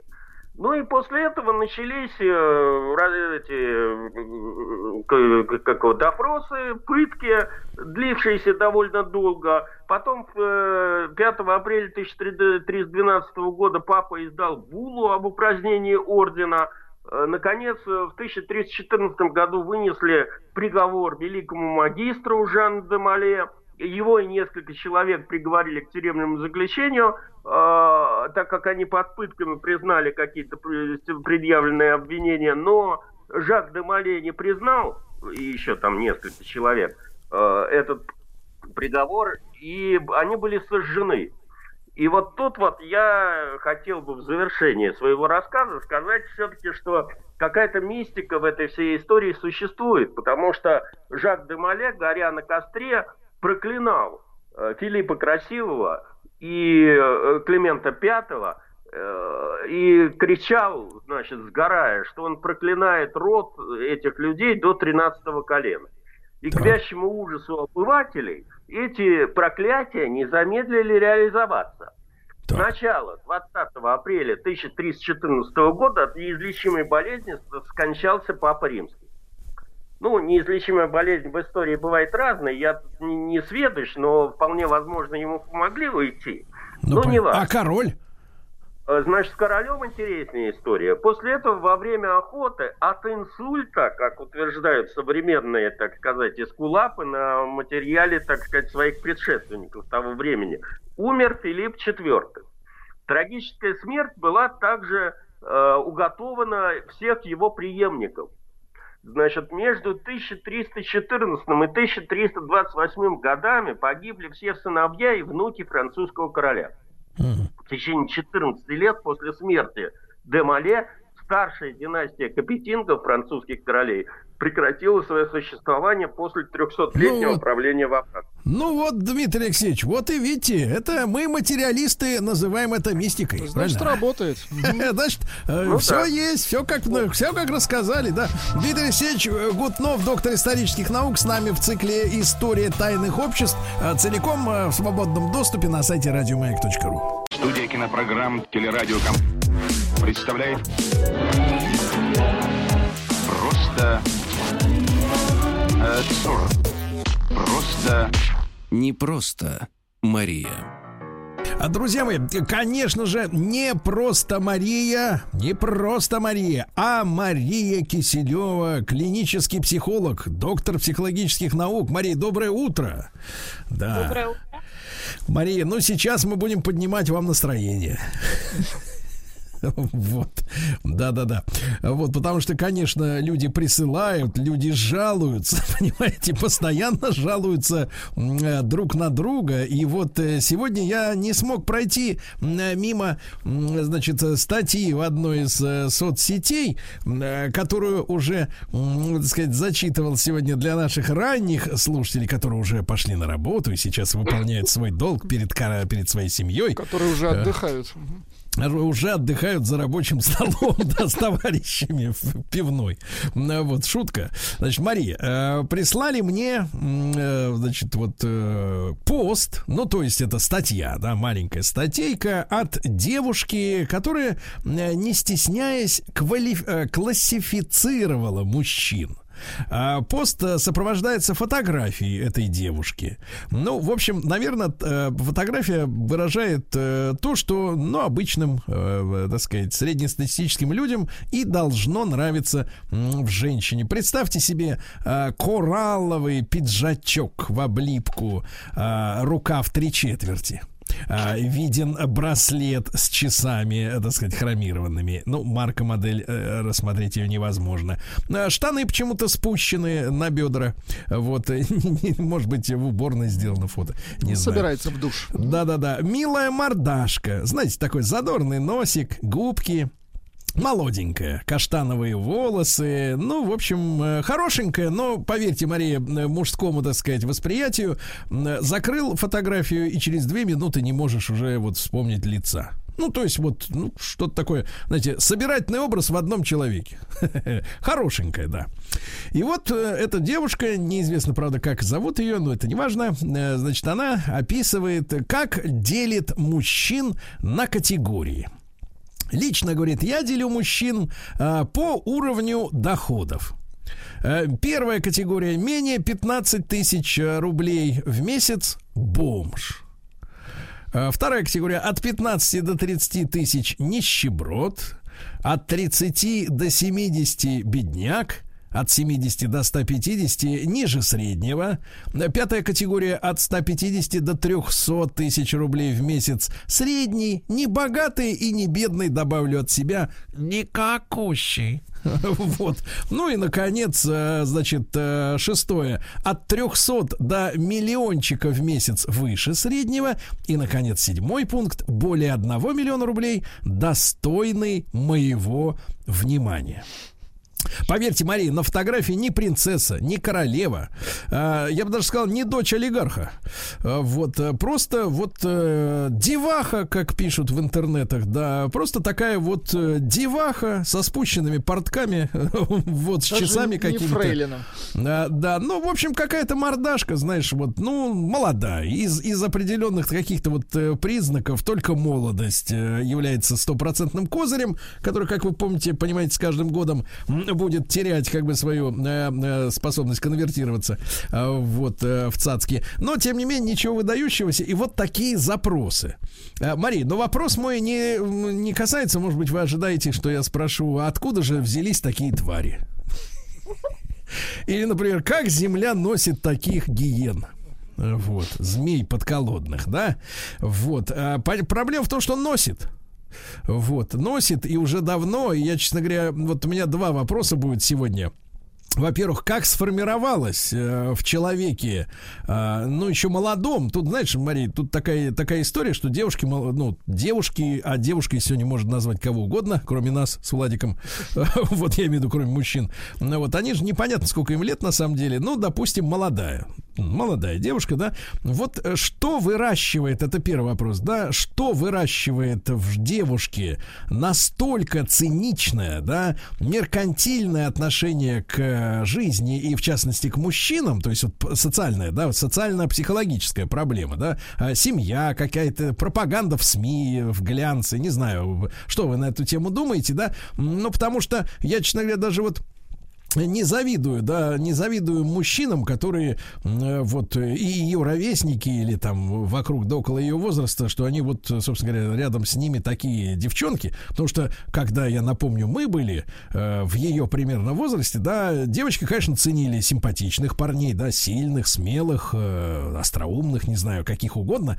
вот, но никогда, э, так сказать, не, по крайней мере, вслух не выдвигалась тема, что м, достойным моего внимания будет какой угодно прыщавый там или, так сказать, э, так сказать, похожий на саму смерть, э, значит, э, чувачок, но главное, чтобы у него была зарплата больше миллиона рублей, да. Понятно, что деньги всегда нравились людям и женщинам тоже, они же тоже люди, Э, вот, но никогда так нагло и в открытую не выставлялись условия. И а вот как вы думаете, Мария, вот социально, именно психологические проблемы в том, что женщина действительно вот так в открытую э, распределяют людей по баблу. Вот э, в чем проблема? Ну, мне кажется, все-таки в основном это кино голливудское, и не только, где вся жизнь, она построена вот э, выше миллиона, и совершенно непонятно, не, совершенно не показано, что люди при этом работают, и вкалывают, ну прям вот именно сам процесс. Ну, изредка грабят. Вот. Или да, и вот, да, скорее изредка грабит. Это более, как сказать, детально показано со всеми нюансами. А то, что для этого нужно работать, вот не показан этот труд в основном, что, э, то есть есть ощущение, что вот есть человек, который приходит с большим кошельком, и он дарит все радости жизни. И пенные вечеринки, и яхты, и драгоценности, там полеты на Луну, все, что хотите. И без вот этого всего, как будто уже все остальное совершенно не важно, и сам человек-то и не виден. То есть вот это вот фон, который идет, э, конечно, является, к сожалению, наверное, сейчас э, целью, то есть фонд угу. становится целью для молодых э, людей, не только, кстати, для э, девушки могут мечтать найти такого человека, который этот фон обеспечит, а ребята, конечно, комплексуют, потому что у них есть тоже ощущение, что этот фон должен как-то у них быть в рюкзачке там откуда-то взяться, а не то, что это люди заработали, вкалывали, и что и без этого, ну, как вот у нас было правильно в наши времена, что с милым рай в шалаше, лишь бы, как говорится, милый был достойные именно не в денежном плане, а во всем остальном. Вот, ну, вот Я такой в этом смысле, Мария, а, вспоминаю фильм, на котором мы с Владиком выросли, э, выросли, да? Вот, я знаю, мы с Владиком друзья, мы выросли на фильме «Влюблен по собственному желанию», где замечательный Олег Янковский, Янковский да, да, стоял около станка э, в дурацкой советской шапке, мечтал о чем-то, точил болванку какую-то, да. Потом встретил женщину, ну, скажем так, не первой, э, так сказать, не, э, так сказать, э, не, не гламурной внешности, да. Э, вот. И как-то закрутилось, закрутилось, закрутилось. И труд показан вроде, да, в жизни человека, и психология, и так далее, и тому подобное. И нет вот этого блеска кинематографических бриллиантов на экране, да. Да, и я, честно говоря, действительно с трудом представляю, представляю, ведь наши психологи должны об этом реально круто задуматься, крепко задуматься о том, к чему ведет э, действительно еженедельное промывание детям мозгов, когда им показывают только привилегированную жизнь. Да, на экране ведь нет нищих. На экране нет нищих, посмотрите. Более того, на мне люди писали, Серега, в театральные вузы не берут некрасивых. А кто, с, а кто сыграет-то на экране сейчас обычного человека? Они все ж красавцы и красавицы, да? Ну где взять нормального человека на экране? Все, все, все супер внешности обладают, да? Ну один лишь Камбербеч, ну и тот, как бы, так сказать, вроде уже и в красавца ничего. перешел. Угу. Да, тот ничего. Да, но мы же выросли на реальном кинематографе, ну, в кавычках. Конечно, это все была сказка, но она была максимально приближена к жизни или хотя бы показывала, какой она должна быть, это настоящая жизнь. А сейчас, если брать кинематограф, действительно, вы правы, Мария, за витрину, да, то витрина показывает следующее. А, только бабки стоят того, чтобы, например, рисковать жизнью, да. Ну, то есть ты идешь грабить банк, тебя могут убить долбанные полицейские какие-нибудь там, французские или американские. Но ты хотя бы знаешь, ты рискуешь за ярд в кармане, правильно? Других смыслов вообще рисковать жизнью просто нет. Это же ужасно. Ну, конечно, смыслы потеряны. Но, э, смотрите, наш кинематограф тоже был специфичен.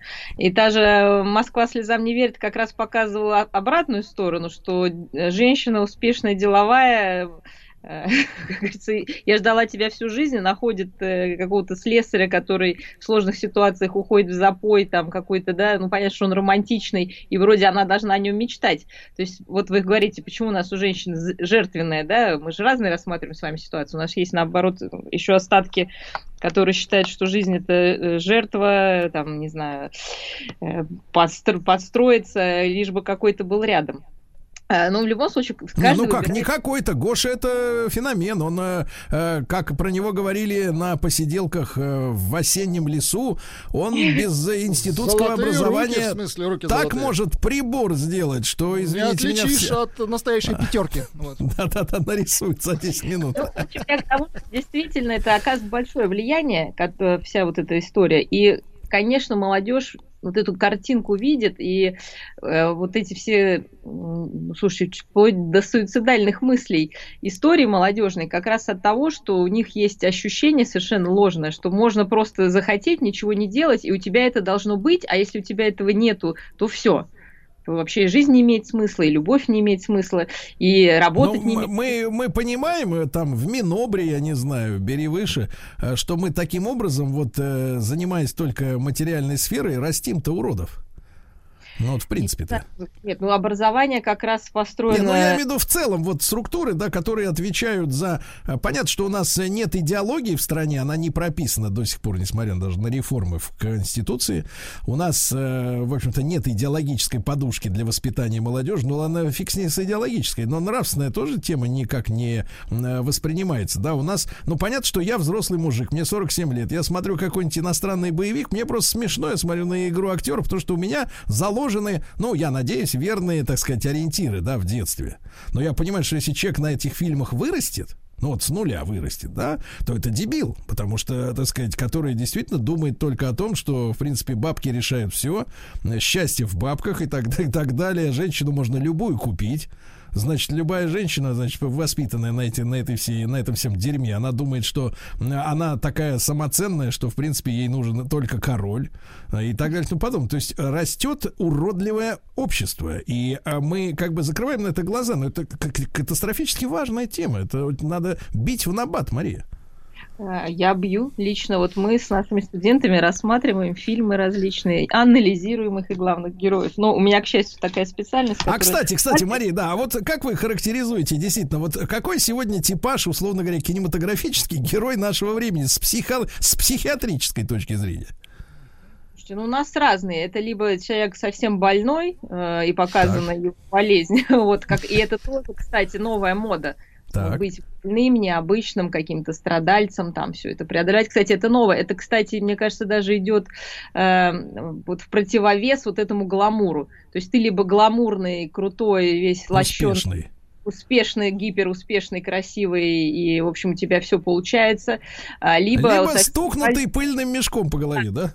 Либо совсем вот не такой странненький, а, вот, но тоже какие-то там внутренние мучения показаны. То есть нормального среднего человека нет, но, видимо, действительно в советское время показывали нормального среднего человека, его жизнь в разных аспектах, нормальную, обыкновенную, которая была понятна окружению, потому что мы все так, общем-то, жили а, плюс-минус. А Скажите, Мария, а вот вопрос, смотрите, на фотографии, я опять же, вот рассматриваю, она мне даже нравится, симпатичная девочка, такая могла бы быть комсомолкой или медсестрой на фронте, да, лет 70 назад, могла бы, но не случилось.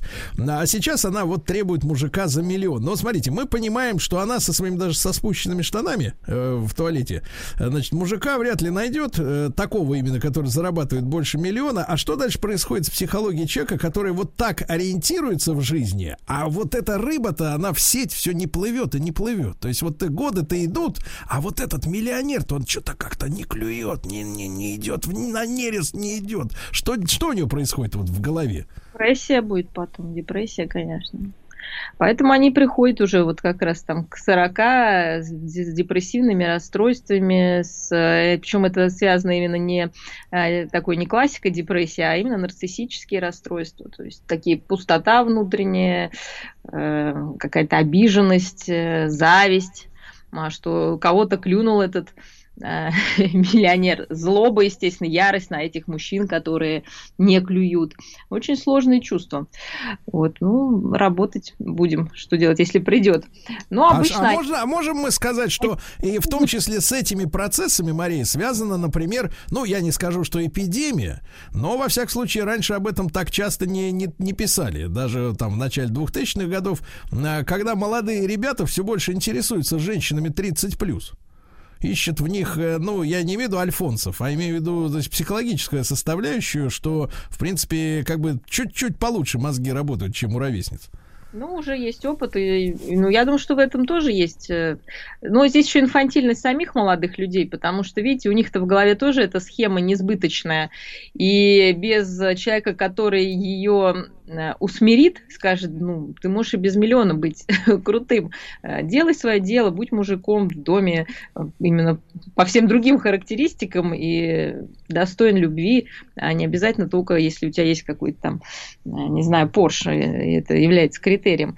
Э, Конечно, это женщины уже пожившие, по- вот, понимаете, после 35 уже более-менее ты знаешь, что такое жизнь, и ты понимаешь, что э, есть что-то несбыточное. Вот, конечно, все эти А лозунги, как э, что- они, они как, они смиряются или это обида навсегда в сердце уходит, что вот я же была предназначена для того-то и того-то, а вот вокруг обои, так сказать, э, в цветочек. развитие. Но люди развиваются и меняют свои взгляды, они оплакивают свои какие-то установки. Так э, они словом развитие что же начи- называют отказ от бредовых меч- мечт? Вот это, Это это, имеется в виду.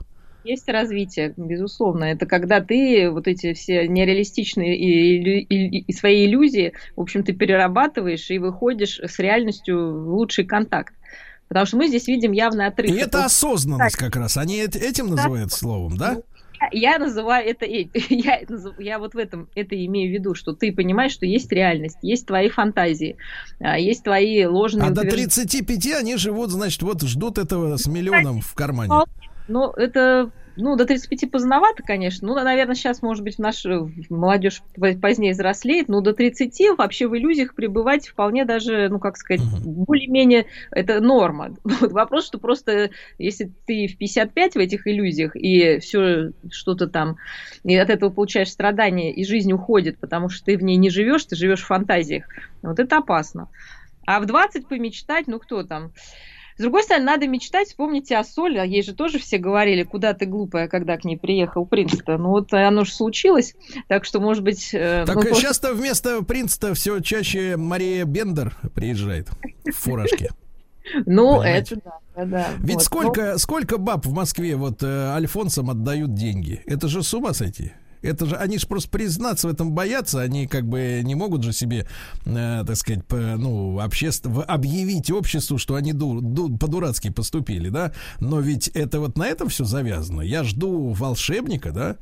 Даже если волшебник требует, так сказать, подарок себе, а не делает ничего для нее, да? Это вот насколько надо пропитать мозги вот этим всем, этой ересью, да? И я теперь вот с вашей помощью, Владик, наконец-то с помощью Марии Киселевой, я теперь понимаю, что они имеют в виду под осознанностью. И проповедуют всю эту, значит, всем остальным, которые уже в реальном мире давно живут, да, да они осознанностью пере, а, называют отказ от идиотских, бредовых своих фантазий, своим каким-то, каком-то а, предназначении, которое ни на чем не основано. Ну, ни на каких, ни на каких данных, извините. И вот Ну, надо нам, Мария, как бы нам, слушайте, вот это отдельная тема, как бы нам на- начать врачевать общество, а? Давайте начнем, а? Давайте, подумаем. Разработаем дорожную карту.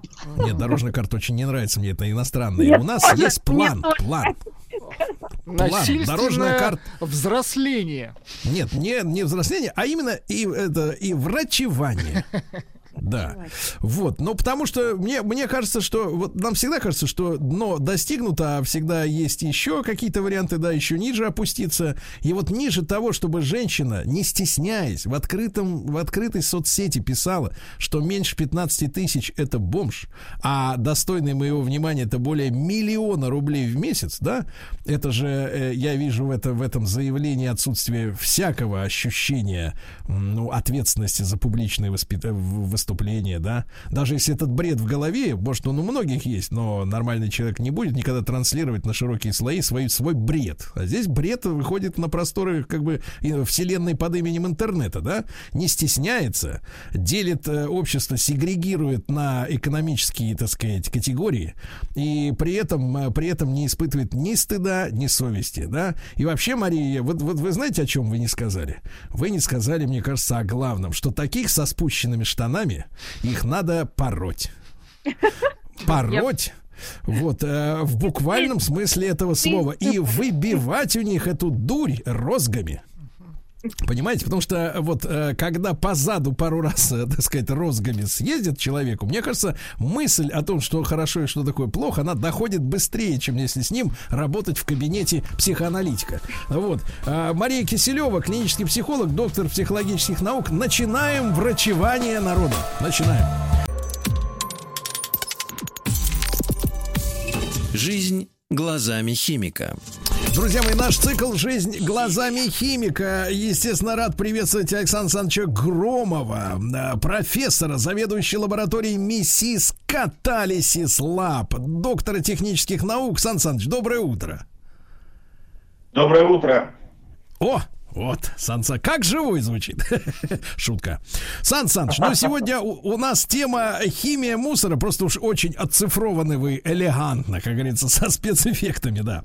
А сегодня мы поговорим о химии мусора. Мы уже, честно говоря, Сан Саныч, в эфире много лет, э, да, уже несколько лет, года три, наверное, если не изменяет память, а поднимаем тему переработки мусора и мусора там перерабатывающие заводы и закрытие полигонов и переработка этих самых полигонов. Но если говорить о теории, да, то есть ли э, в том же простом мусорном бачке, ну, во дворе или даже у тебя дома, пока мы же не выбрасываем мусор сразу, э, вот, мы же его некоторое время копим, да, когда пакетик наполнится, и потом мы его спокойненько несем на помойку. Вот в этом самом мусорном бачке или пакете э, можно ли говорить о существовании опасных для здоровья ядов?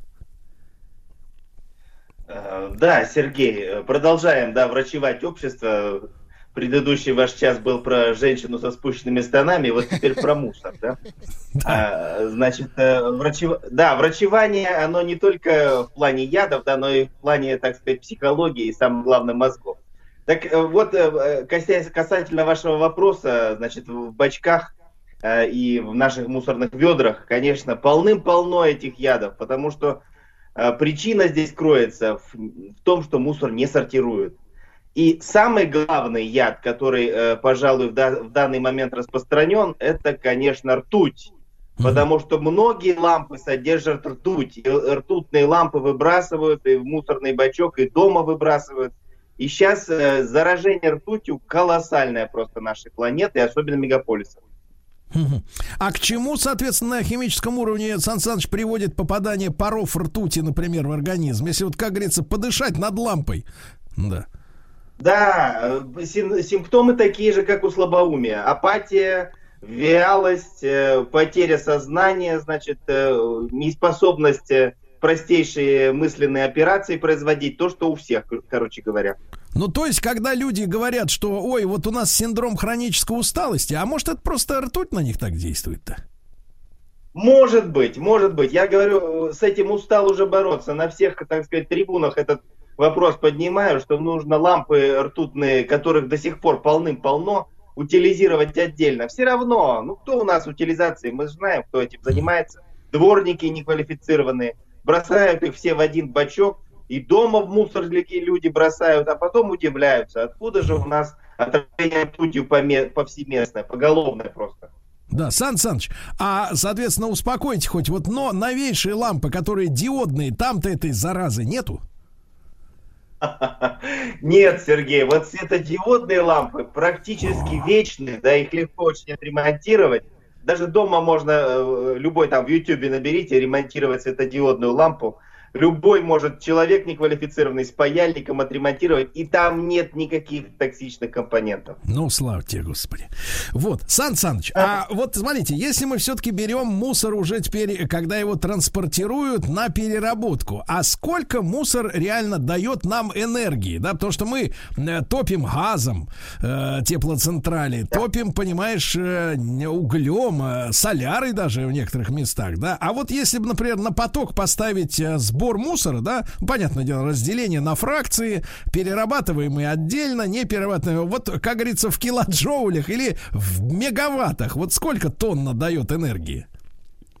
Он, вы знаете, Сергей, мусор на самом деле очень калорийный, э, в смысле, в- если э, Пита- калорийность питательный, сжигания. то есть, да, питательный. Да, да, да, если по сжиганию э, калории, это единица измерения энергии, джоули и калории. Так вот, эм, э, значит, э, мусор на самом деле не намного менее калорийный, чем уголь. И можно топить мусором печки также эффективно, ведь в мусоре много пластика содержится. А пластик, как мы знаем, сделан из нефти. Поэтому мусор это практически чуть-чуть смешанная с пищевыми отходами и там и всякой другой гадостью нефть. А, Сан Саныч, а вот такой вопрос. А мы можем, э, так сказать, э, в, в перспективе, то, что ваш, э, значит, научно-исследовательский институт, МИСИС мы уважаем, практически каждую неделю приходит от вас известие, там вот придумали, по-моему, на прошлой неделе у вас там в одной из лабораторий, значит, зарядку смартфона, которая работает от тепла человеческого тела. То есть, так сказать, плащик с какой-то подстежечкой, и, значит, на- выведены провода, телефон заряжается. Класс. Вот. А, вопрос такой, а можем ли мы говорить, например, о э, производстве, ну, ну, в, сери- в серийном, конечно, масштабе, э, например, для жителей сельских э, р- районов, да, э, какого-то, ну, типа котла, э, вот, который мог быть бы в бытовых условиях, э, э, так сказать, э, установлен, и который бы поглощал в себя мусор, например, да, и выдавал бы тепло, электроэнергию. Как вы думаете, такая машина могла бы быть создана на бытовом уровне? Сергей, такая машина называется печка. Она давно создана. И э, вот у меня дедушка жил в своем доме. Печь Я прекрасно добра. помню. У него был бачок мусорный, который он один раз в год всего лишь вывозил. То есть все, что горело, он сжигал в печке. И, и- и поэтому он от многого э, избавлялся мусора в своем хозяйстве. просто Сан Саныч, но сжигания. это Ну, как-то не, не экологично. Дым-то какой получается. Нет, топили, э, естественно, что мусор должен, э, его мало должно быть в общей э, массе сгорающих продуктов. Топят или углем, или дровами, но когда печь хорошо раскочегарилась, то можно хотя хоть в печи сжигать, да, неважно где. Важно, чтобы температура была высокая. Когда температура высокая, то мусор сгорает э, до высших своих продуктов, то есть воды и углекислого газа. Ну, естественно, какие-то еще примеси есть. Но тем не менее, мусор можно сжигать при высокой только температуре. И поэтому все вот эти современные новомодные технологии, лазерное, плазменное сжигание мусора, там какие-то, значит, устройства там, это, по сути дела, печки, э, просто которые раскочегарены уже заранее до высокой температуры. Мгм. А какая температура минимум вот с вами считается пригодной для того, чтобы раскладывать мусор на уже безопасные фракции? Да, э, ну, э, это температура горения дров, там 800-900 тысяч градусов. Когда дрова разгорелись или уголь разгорелся, то можно и начать и мусор потихонечку, э, значит, в печечку подсыпать, да, а, и, и сжигать. И, естественно, что это, конечно, э, невозможно применить во всей масштабных, так сказать, в масштабных условиях, потому что все-таки мусора сейчас очень много. И деревня-то с мусором решила вопрос давно. Это города задыхаются. Вот в чем проблема.